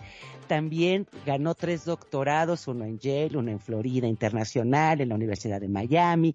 Apareció en muchísimas películas y una de ellas fue Los Reyes del Mambo en 1992 y La Familia Pérez en 1995. Ella se lo ganó a pulso, era considerada como la reina de la salsa y falleció a los 78 años en su hogar en New Jersey. Yo creo este que aparte que era un icono, marcó mucho también todo lo su caracterización, su peluca, este y sus moños, todo lo que ella siempre este utilizaba y decía que las pelucas siempre eran la solución para estar a tiempo de todas las presentaciones en donde ella este estaba siempre debutando. También en 94 ganó este, la Medalla Nacional de las Artes como el mayor reconocimiento dado a un artista en los Estados Unidos en manos del presidente Clinton. También ganó tres Grammys, cuatro Latin Grammys y etcétera y etcétera y etcétera. Yo creo que la carrera artística de Celia Cruz marcó a todos en cualquier lado del mundo donde tú estés seguro conoces o conociste, has oído, has bailado, has cantado estas canciones de Celia Cruz. ¿No es cierto, Magno? Pero qué mujerotonononón que era, impresionante, qué estirpe, su altura, todo, la verdad que la negra tiene tumbado, impresionante, ¿no? Eh, durante los últimos años de su carrera, Celia Cruz se había convertido ya en un mito de la música latinoamericana. Su constante evolución en el mundo de la música, digamos que la ayudó a permanecer vigente prácticamente hasta su muerte y conquistar a nuevas generaciones de seguidores. Su carrera formó un legado invaluable y referencia inudible para futuras generaciones que descubrieron en ella una impactante y prolífica fuente de inspiración. Algunas de las canciones interpretadas por ella que forman parte del patrimonio cultural de Latinoamérica, entre las famosas se encuentran Quimbara, Burundanga, Que le den candela, La vida es un carnaval, La negra tiene tumbao y la versión de salsa de Yo viviré, entre muchas otras más. Ya en el 2021, la revista Rolling Stone ubicó a La vida es un carnaval entre las 500 mejores canciones de todos los tiempos, en la posición 439. Mira vos. Contanos un poquitito qué te dice la pocha, como le decíamos nosotros cariñosamente a Celia Cruz, renegado. No, la, verdad es que no mucho para, para que te miento. la verdad es que ella, sino como está por allá en Miami, que rara vez me daba la vuelta por allá. Entonces, este, ¿y para qué venir a México? Era de entrada por salir. O sea, René, ven a mi concierto y, ya, y, se iba rápido. La verdad es que sí, no, no, no tuve tanto contacto con ella como con mis otros amigos. Pero la verdad es que sí, para mí, digo, yo, yo en lo personal, hay veces que yo siento que hay artistas que no deberían de morir, aunque evidentemente todos nos vamos a morir, Yo creo que entre ellas, para mí en lo particular, salvo su mejor percepción, es, sería Celia Cruz, que dices que se alargue su vida, porque siempre buscaba la manera de innovarse, de trascender, de, de, estar siempre presente. La gran, para mí es la reina de la salsa, eh, la bella hermosa Celia Cruz, que, que, llegó de allá de Cuba y llegó bastante pobre y pero con ese talento como como pocos no yo creo que como nadie la verdad y que aunque no era una mujer agraciada digamos en lo que entra a la belleza como tal híjole, con ese talento, ese sabor, esa voz, esa tesitura que tenía en su garganta y ese ritmo, ¿qué te importa que no fuera guapa? Lo que te importa es el talento. Y para mí es un mujeronón, como bien lo comentaste atinadamente, mi querido Bro Magnum. Es un mujeronón y yo creo que un gran estandarte, ¿no? De lo que es, o puede llegar a ser cualquier mujer, siempre y cuando se determine a hacerlo, ¿no? Kenya, tú que eres mujer, ¿qué piensas al respecto? Pues yo creo que sí es una enaltece muchísimo lo que era la mujer trabajadora, luchona, que, como bien decía, yo creo que en la época en que estaba Celia Cruz no había tantas mujeres que estuvieran en ese género. Entonces ella marcó como la entrada a varias mujeres que en, el, en lo que es el ámbito de la música era una señora y una artista en toda la extensión de la palabra y yo creo que es un icono entre, eh, lo decíamos, o sea, hablamos de Celia Cruz y automáticamente es el azúcar. Y aparte, las pelucas, sus bailes, su alegría, todo. Y yo no sé si ustedes, pues yo creo que ustedes, tanto Renegado como Magnum, se acuerdan de la canción esa que decía Kimbara, Kimbara, Kimbara. Yo no sé si sepan realmente. Kimbara, Kimbara, Kimbara, Kimbara, ¿Tú sabes lo que significa Kimbara? Eh, no sé, eso viene de raíces eh, africanas pero no sé qué. O sea, sí sé que viene de la cuestión africana, pero no sé qué sea Kimbara, Kimbara, Kimbarimba. ¿Tú sabes qué significa eso, no Kimbara, esa canción, Magno? Eh, no, ¿sabés que no? Sí, la he cantado muchísimas veces ah, y así pues como se los voy a decir. Lo que significa Kimbara, que fue la canción de la última canción de Celia Cruz, este Cruz, es una persona mentirosa que trama cosas para engañar a los demás. Eso significaba Kimbara. Le queda el tiro al, al, Magnum, sí, seguro.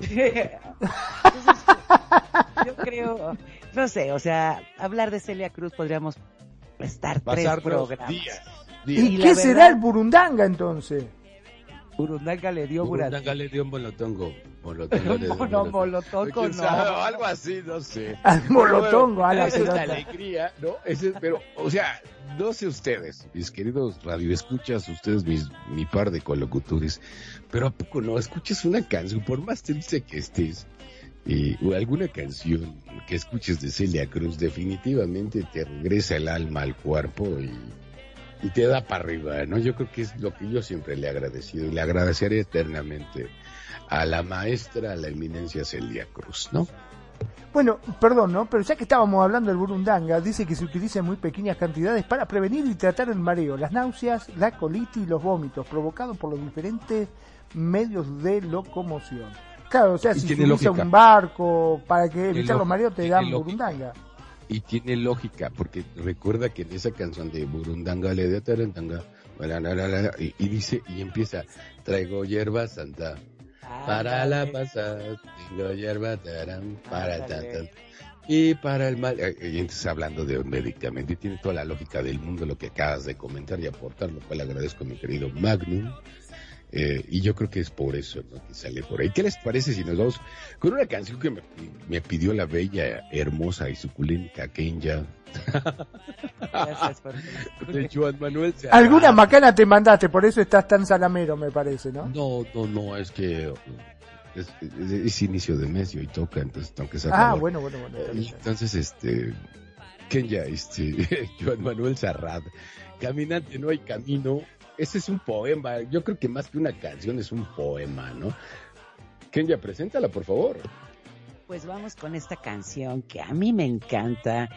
Yo crecí con esta canción porque a mi mamá le encantaba Joan Manuel Serrat. Y, vamos con esta y vamos con esta canción que para mí caminante no hay camino. Así que vamos, gente, esto es Radio Consentido, las notas de Radio tu vida. Consentido. Regresamos. Radio Consentido te acompaña, te escucha y te consiente como a ti te gusta. Vos somos, somos Radio Consentido. Piensa diferente. Piensa diferente. Piensa en Radio Consentido. En Radio Consentido.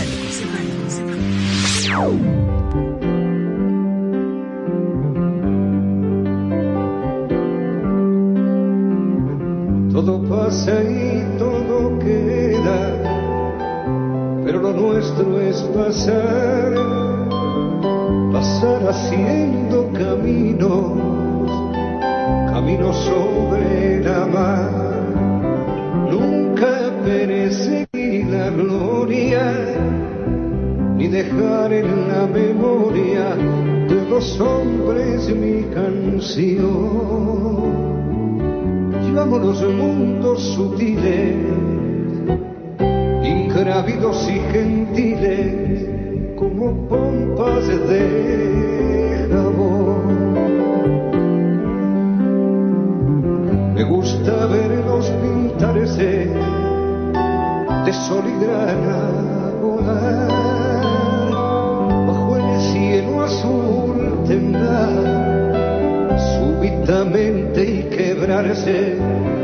Nunca perseguí la gloria. Caminantes son tus huellas el camino y nada más. Caminante no hay camino, se hace camino al andar. Al andar se hace camino y al volver la vista atrás se ve la senda que nunca se ha de volver a pisar. No hay camino, sino estelas en la mar.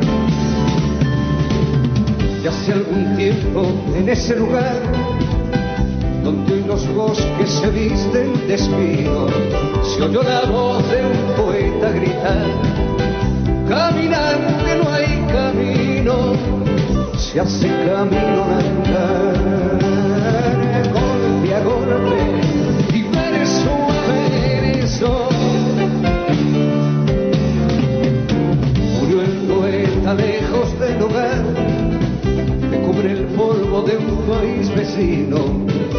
dejarse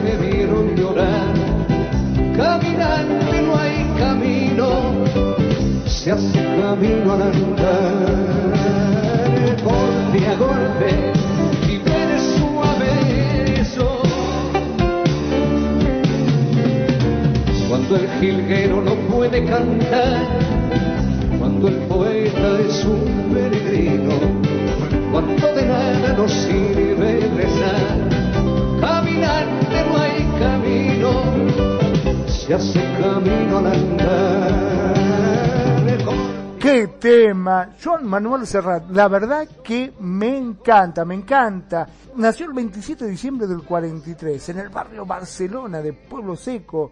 Era una familia obrera.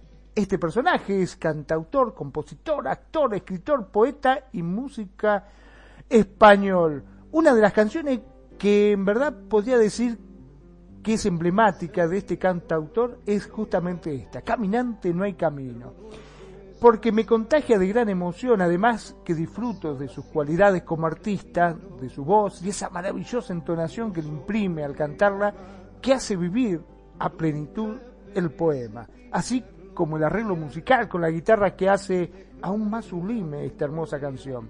Además que esta canción tiene en sus estrofas los versos del poema de Antonio Machado, que le hacen trascendental en su mensaje.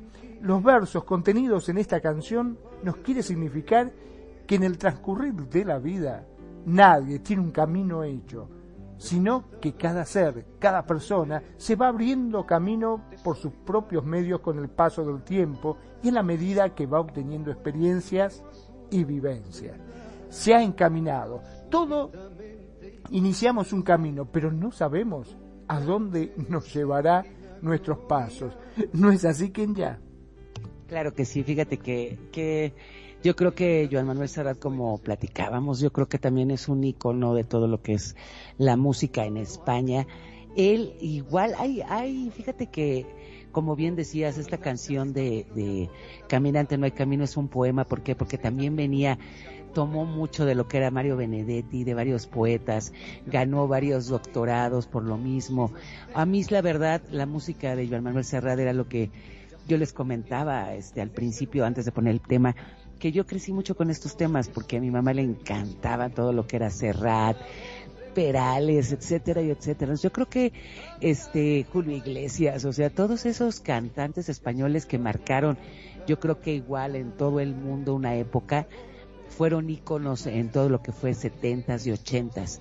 Y a mí la verdad, este Joan Manuel Serrat se me hace un gran representante para la música española y la verdad me encantaba también su, su música, sus canciones. No sé qué piensas, este Renegado.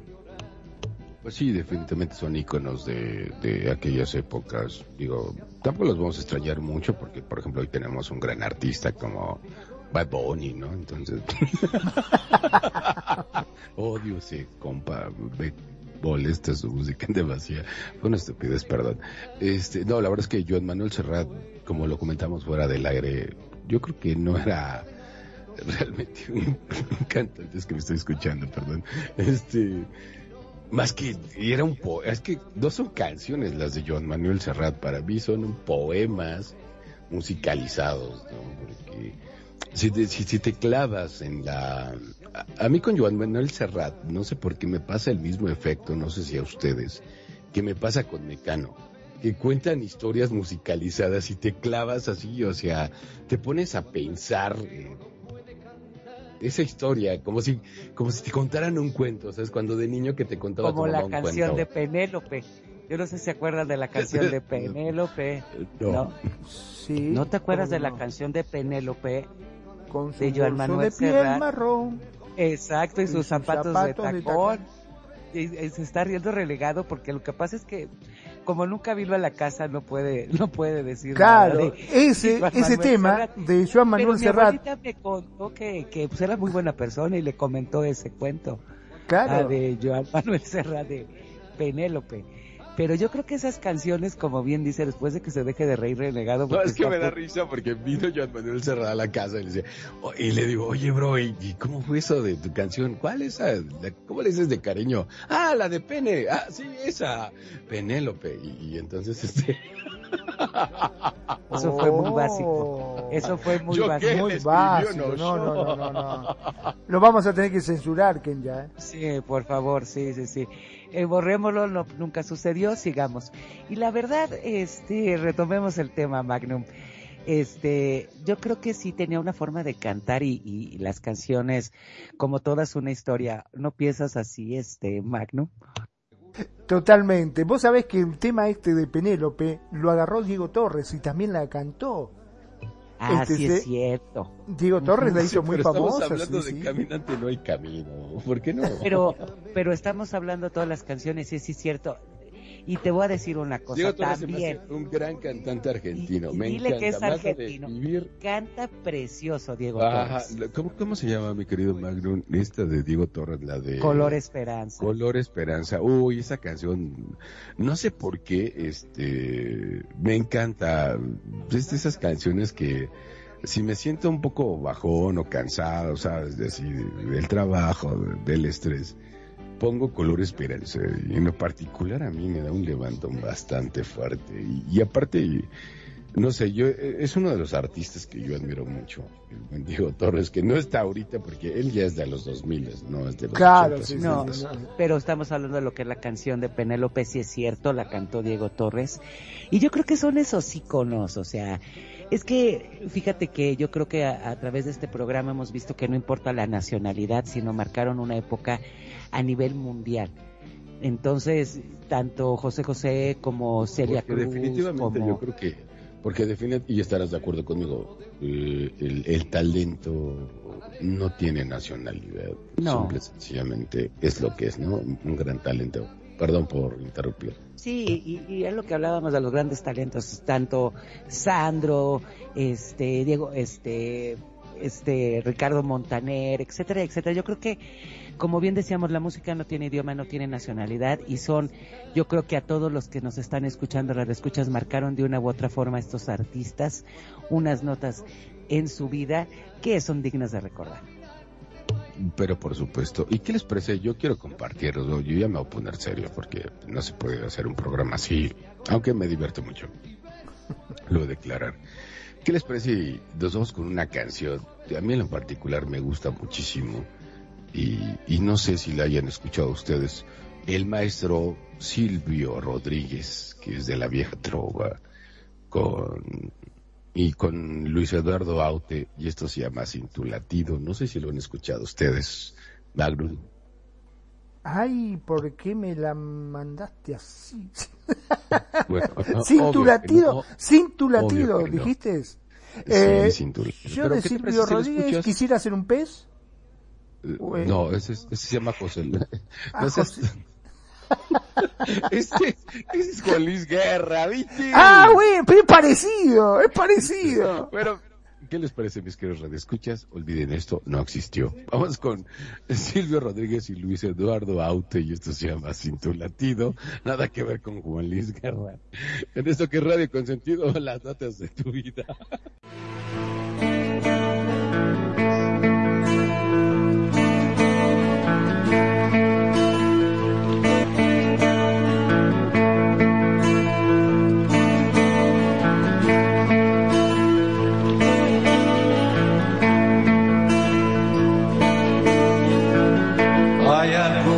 Que dicen que todos los caminos conducen a Roma. Y es verdad porque el mío me lleva cada noche al hueco que se nombra. Y le hablo y le suelto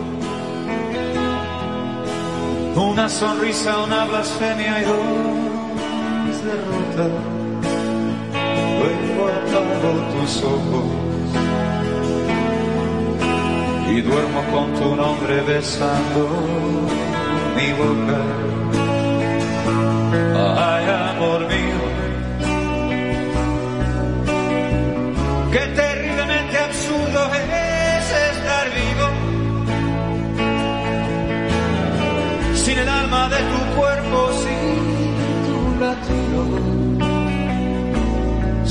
Tu latido.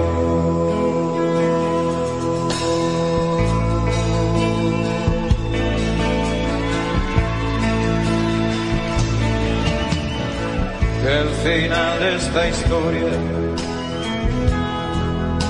enésima autobiografía de un fracaso no te sirva de ejemplo. Hay quien afirma que el amor es un milagro, que no hay mal que no cure, pero tampoco bien que le dure cien años, eso casi lo salva. Lo malo son las noches que mojan mi mano.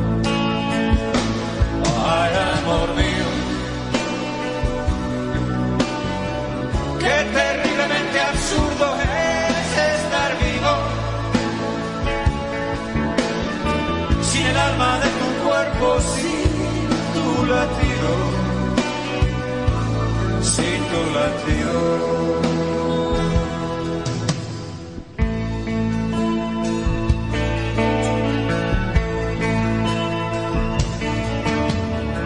aunque todo ya es nada. No sé por qué te escondes y huyes de mi encuentro. Por saber de tu vida, no creo que vulnere ningún mandamiento. Tan terrible es el odio que ni te atreves a mostrarme tu desprecio, pero no me hagas caso. Lo que me pasa es que este mundo no lo entiendo. Ay, amor mío, qué terriblemente absurdo es estar vivo. sin el alma de tu cuerpo, tu latido, sin tu latido. Ay, amor mío, qué terriblemente absurdo es estar vivo, sin el alma de tu cuerpo, sin tu latido, sin tu latido. Y bueno, pues esto es Sí, ser un pez Luis Eduardo Aute, nada que ver con Juan Luis Guerra, Ah, no. que el buen Magnum quiere ser un pez, pero no, nada que ver. Silvio Rodríguez y Luis Eduardo Aute en esto que se llama Sin tu latido. Y, y bueno, pues es la parte de, de emoción del programa, ¿no? Que este, algo tan tierno, porque a mí me encanta mucho esta canción, me, me, trae muy buenos recuerdos y, y sobre todo me pierdo en la letra, pero es- esto es imposible cuando está Magnum al aire, porque pues la confunde con Juan Luis Guerra y empieza a cantar, quiere hacer burbujas de amor, entonces la verdad es que sí es complicado. Magnum, por favor, échala a perder ya. bueno, qué sé yo, a mí me gusta. Me gusta.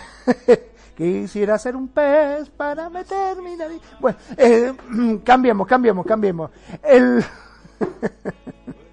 Este, ¿qué podemos decir de Silvio Rodríguez? A ver, el 9 de mayo del 2010, Silvio Rodríguez empezó a publicar su propia bitácora personal en línea, la que tituló como su último álbum, segunda cita, y a través de la cual comenta acerca de temas históricos, deportivos, políticos y culturales.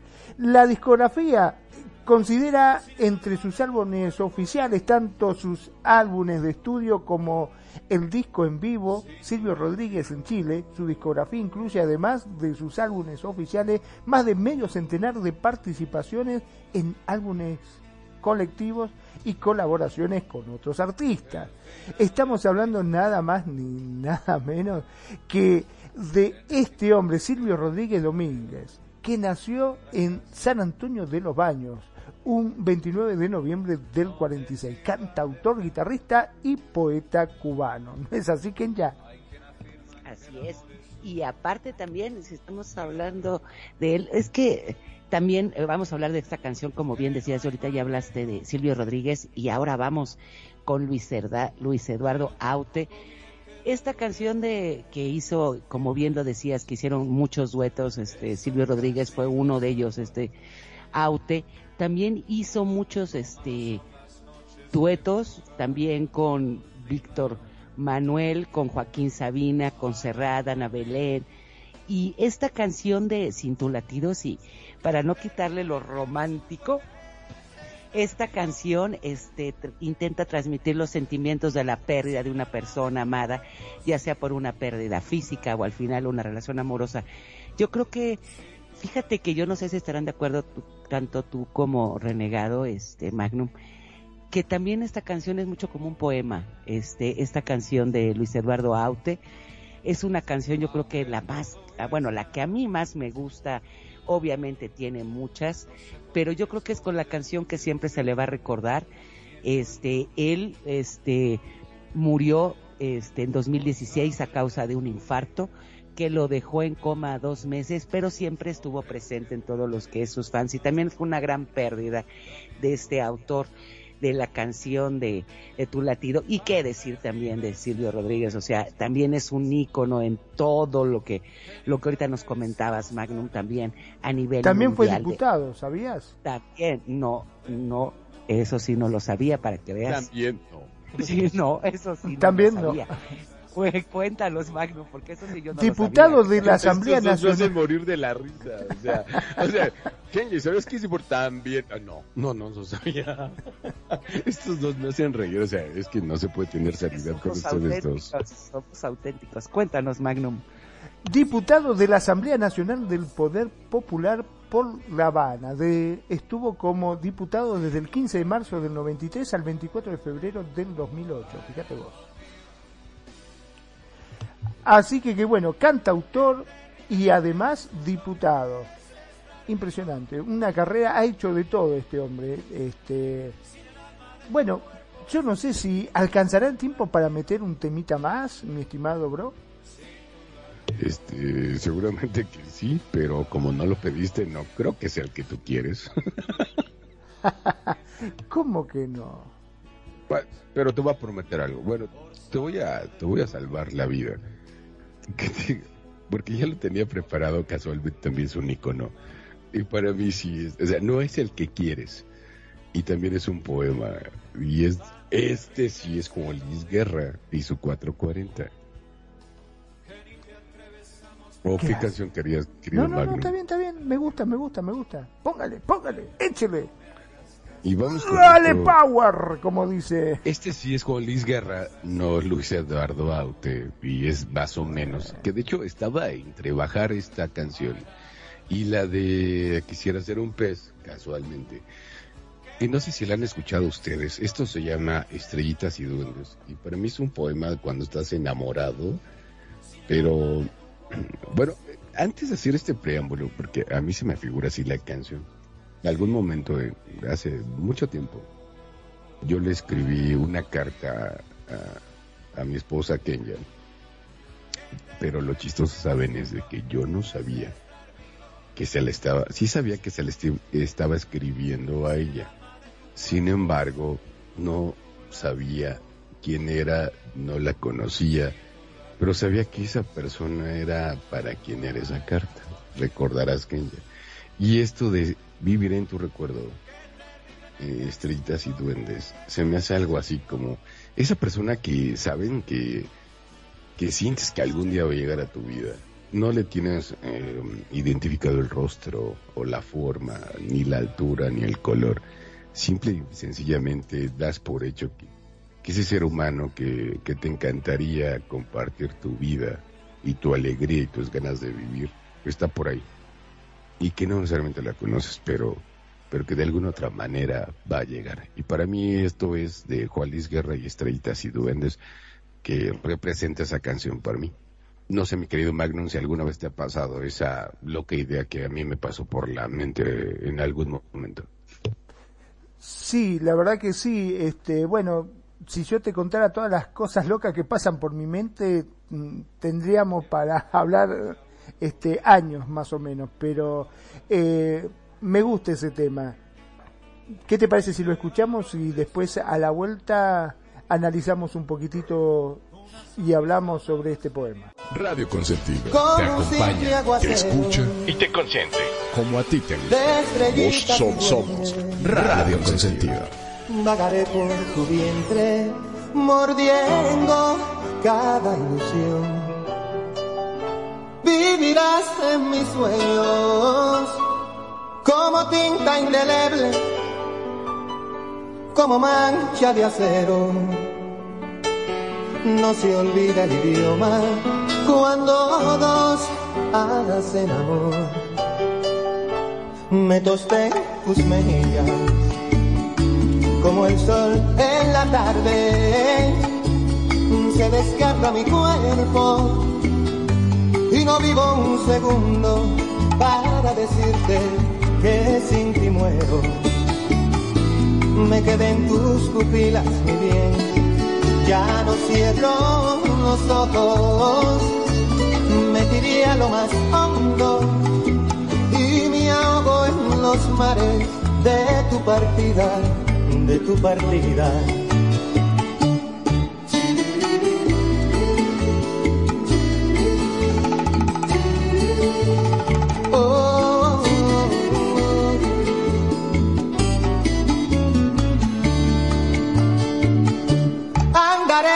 Saberlo. Calzaré de tu cuerpo como huellas en hierro. Comeré lo que sobre dentro de tu corazón. Y seré un mar desierto, una frase silente, la elegía de un beso un planeta de celos, esculpiendo una canción. Me tosté en tus mejillas, como el sol en la tarde, se desgarra mi cuerpo y no vivo un segundo para decirte que sin ti muero. Me quedé en tus pupilas, mi bien ya no cierro los ojos, me tiré a lo más hondo y me ahogo en los mares de tu partida, de tu partida.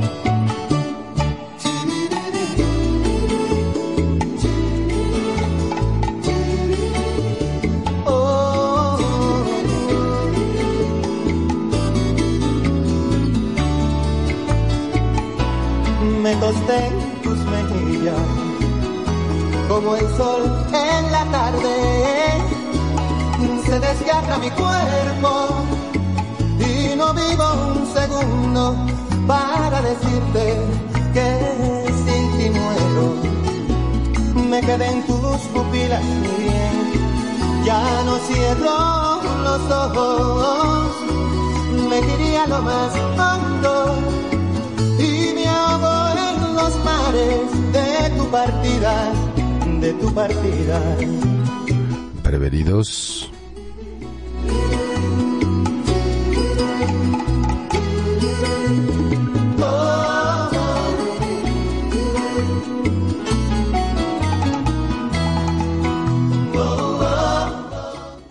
Juan Luis Guerra y su 440, que yo leo Juan Luis Guerra subiendo para las 5.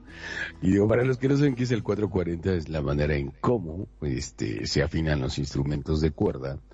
Y este, y bueno, pues Juan Luis Guerra, esto es Estrellitas y Duendes, y para mí se me hace una canción bastante romántica, y, y me gusta muchísimo. Juan Luis Guerra, el gigante, que así se le conoce entre los nuestro grupo de amigos, Luis Guerra, el gigante de la bachata, que mide 1,98, realmente lo medí cuando vino para acá, y digo, oye, es que estás enorme, viejo. Aparte, Luis Guerra, eh, en su en su país estudió lo que sería realmente este poesía y literatura.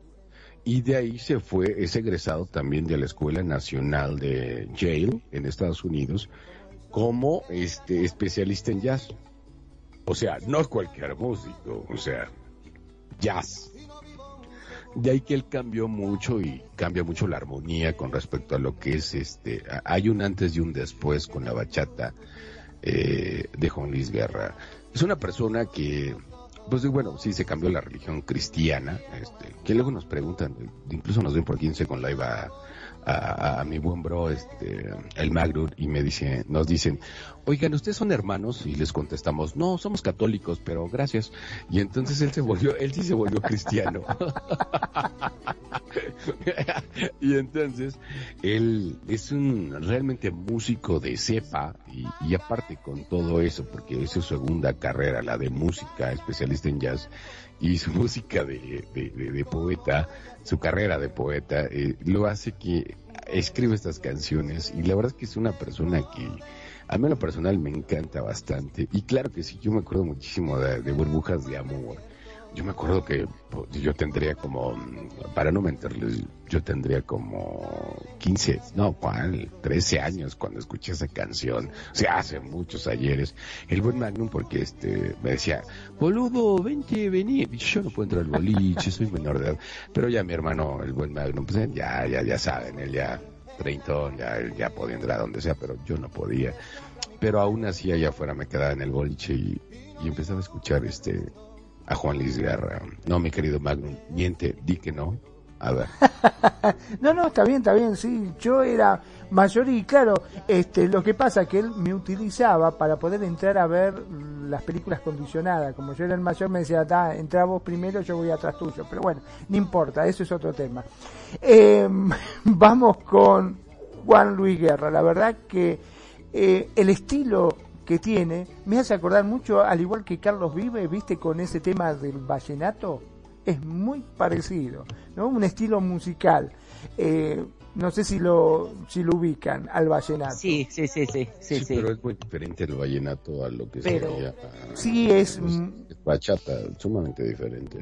Pero, por ejemplo, el ritmo sí tiene el vallenato va más con la cumbia y esto va más con, con yo le voy a decir por algo se llama renegado porque no importa lo que vos digas él siempre va a estar en contra. o sea igual tiene razón pero el vallenato eh, va más por sabes por, por la cuestión de cumbia el vallenato o sea o sea sí existe de hecho está poniendo muy de moda ahorita en las discotecas pero lo que es la bachata es muy diferente y más esa armonía que le pone con con Requinto Juan Luis Guerra, porque si te das cuenta hasta cómo canta, o sea, se nota que es un especialista en lo que hace. Tú no vas a escuchar ninguna bachata parecida a la de Juan Luis Guerra, porque no lo sé. Por el timbre de voz también. Y yo creo que porque si es igual, si es igual, le cobran copyright, creo yo. Y, y sí, como es, es un icono en, en ese género, o sea, yo te voy a decir una cosa, como bien lo decía Magnum si cantaran muy parecido a Juan Luis Guerra, no va a pegar ese grupo porque Juan Luis Guerra y uno y sería la copia mal hecha de Juan Luis Guerra y él tiene un sello muy característico de lo que es la voz.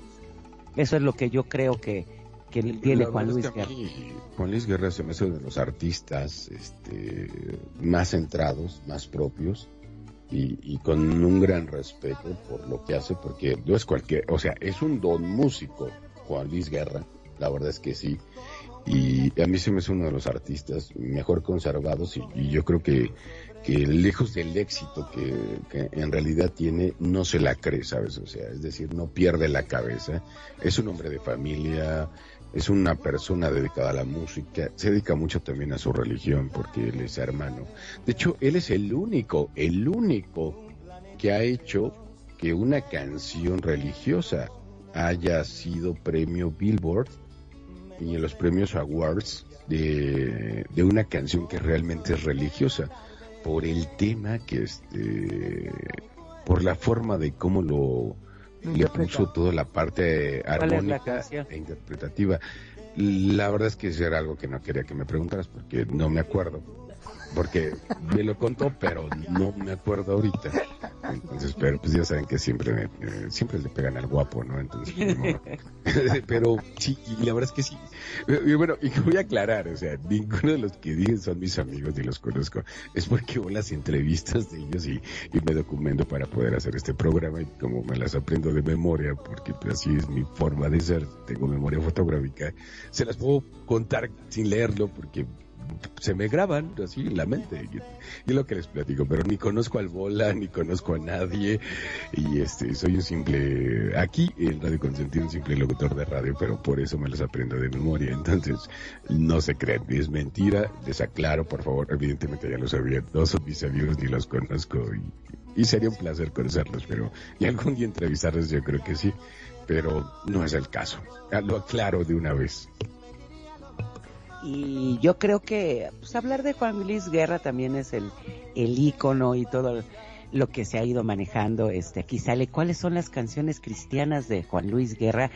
Y fíjate, Magnum sale Burbujas de Amor y La Bilirrubina. ¿Cómo ves? qué raro. Sí, yo, para serte sincero, eh, a Juan Luis Guerra lo, digamos, lo empecé a conocer cuando escuché el tema La Bilirrubina. Este, ahí fue el primer tema que escuché de él y realmente me gustó muchísimo. Bueno, aquí, eh, eh, viste cómo pasa cuando son temas hit que lo pasan en la radio a toda hora y era un tema muy pegadizo sobre todo. Y bueno y a partir de ahí ya quedó instalado no este ese fue el, primero. Em, después obviamente sí bachata rosa. Y la de frío frío. te acuerdas frío frío, que llueva café en el campo que Ojalá que café en el campo, ajá. Es que sí, este, pues como bien decías, yo creo que que, o sea, todos los éxitos que ha tenido Juan Luis Guerra, este, y su 440, este, pues van a ser, fueron también un ícono, ¿no? Y también, como decías, Carlos Vives también se me hace, obviamente es otros años, también se me hace un ícono, como que son muy característicos, tienen un, un sello muy característico en su voz, que sabes perfectamente que es él, aunque la hayas, aunque le escuches así de repente la canción, o no, este Magno. Totalmente de acuerdo, sí. Eh, es que son artistas que le imprime su talento y su personalidad en cada tema que lo hace inconfundible, ¿no? Es solamente escucharlo y ya, mira, te digo, son temas que si lo agarra otro, eh, otro cantante no sería lo mismo ni tendrían el éxito que tienen este, porque tiene ese valor agregado de su personalidad, el tono y esa historia que te quieren contar, porque cada tema que cantan son básicamente historias que cuentan, ¿no es cierto? Este, que son únicos, prácticamente únicos. Bueno, eh, la verdad que yo me quedé con ganas de mucho más, no sé vos, Kencha, pero creo que ya llegamos al recontra finales más, de hecho nos pasamos. ¿Qué te parece si hacemos otro programa? Este, yo estoy totalmente de acuerdo contigo. Creo que se nos quedaron muchísimos temas, muchísimos cantantes. Y sí haremos, yo creo que una segunda parte el próximo sábado de esos cantantes o grupos latinos que marcaron nuestra historia y nuestra vida. Pero mientras, yo les dejo un gran saludo, un abrazo, muchísimas gracias por habernos escuchado. Esperamos que se hayan divertido, hayan aprendido con nosotros. Yo soy Kenia desde la Ciudad de México y les mando besos y apapachos y cuídense mucho y disfruten este fin de semana. Magno. Como siempre, gracias. Gracias a cada uno de ustedes que nos escuchan y nos eligen día a día haciendo de Radio Consentido su radio. Gracias a todos los que nos escuchan vía streaming, como también los que ahora se han sumado a nuestro podcast y nos escuchan a través de Anchor o Spotify. Y también obviamente si visitan nuestro blog www.radioconsentido.blogspot.com.ar ahí no solamente vas a escuchar toda la programación sino que están todos los temas que nosotros vamos haciendo día a día, lo subimos para que no te pierdas de nada, porque sí, a veces por el trabajo, por el estudio o por cualquier cuestión no pudiste escucharnos, podés dirigirte a nuestra página, te la repito, www.radioconsentido.blogspot.com.ar y ahí están todos nuestros temas para que lo escuches las veces que vos quieras.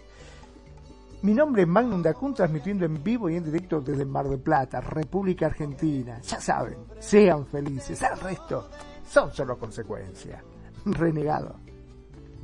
Pues bueno, claro que sí, muchísimas gracias a, mi querida colocutora Kenya Pevensey, como siempre espectacular. ¿Qué puedo decir de mi bro, el buen Magro? Muchísimas gracias, la verdad es que me lo he pasado bastante bien con ustedes. Ojalá nuestros queridos radioescuchos se le hayan pasado de la misma manera, riéndose con nosotros y pasándose un tiempo de, alegría, eh, de, no sé, de relajación en este sabadito rico. Que bueno, yo les deseo nada más que tengan tengan un excelente fin de semana. Y, me gustaría compartirles una frase. Por ahí eh, hay una persona que se llama Pilar Mudo, que es una psicóloga y escritora eh, de allá de Chile. Y dice, y me gusta mucho esa frase, y de hecho me la contó mi amigo Ricardo Montaner, que, que dice, tienes que estar siempre más ocupado de tener más proyectos que historias. No sé si les caiga el 20 lo que quiso decir, pero para mí es muy importante. Siempre preocúpate más por tener proyectos que tener historias, porque eso te va a sacar adelante. Cuídate bien, pórtate mal y recuerda que lo que no te mata te hace más fuerte. Yo soy Renegado de Monterrey, Nuevo León, México. Nos vemos la siguiente semana. Hasta la vista. Bye, God.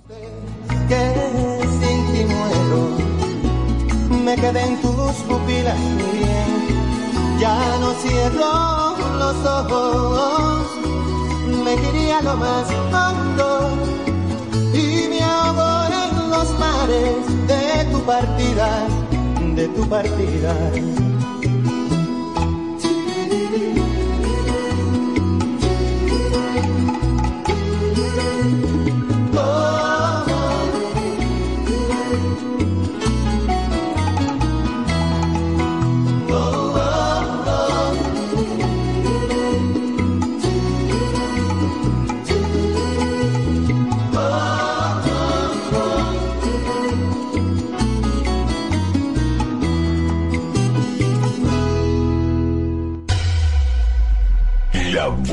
Música.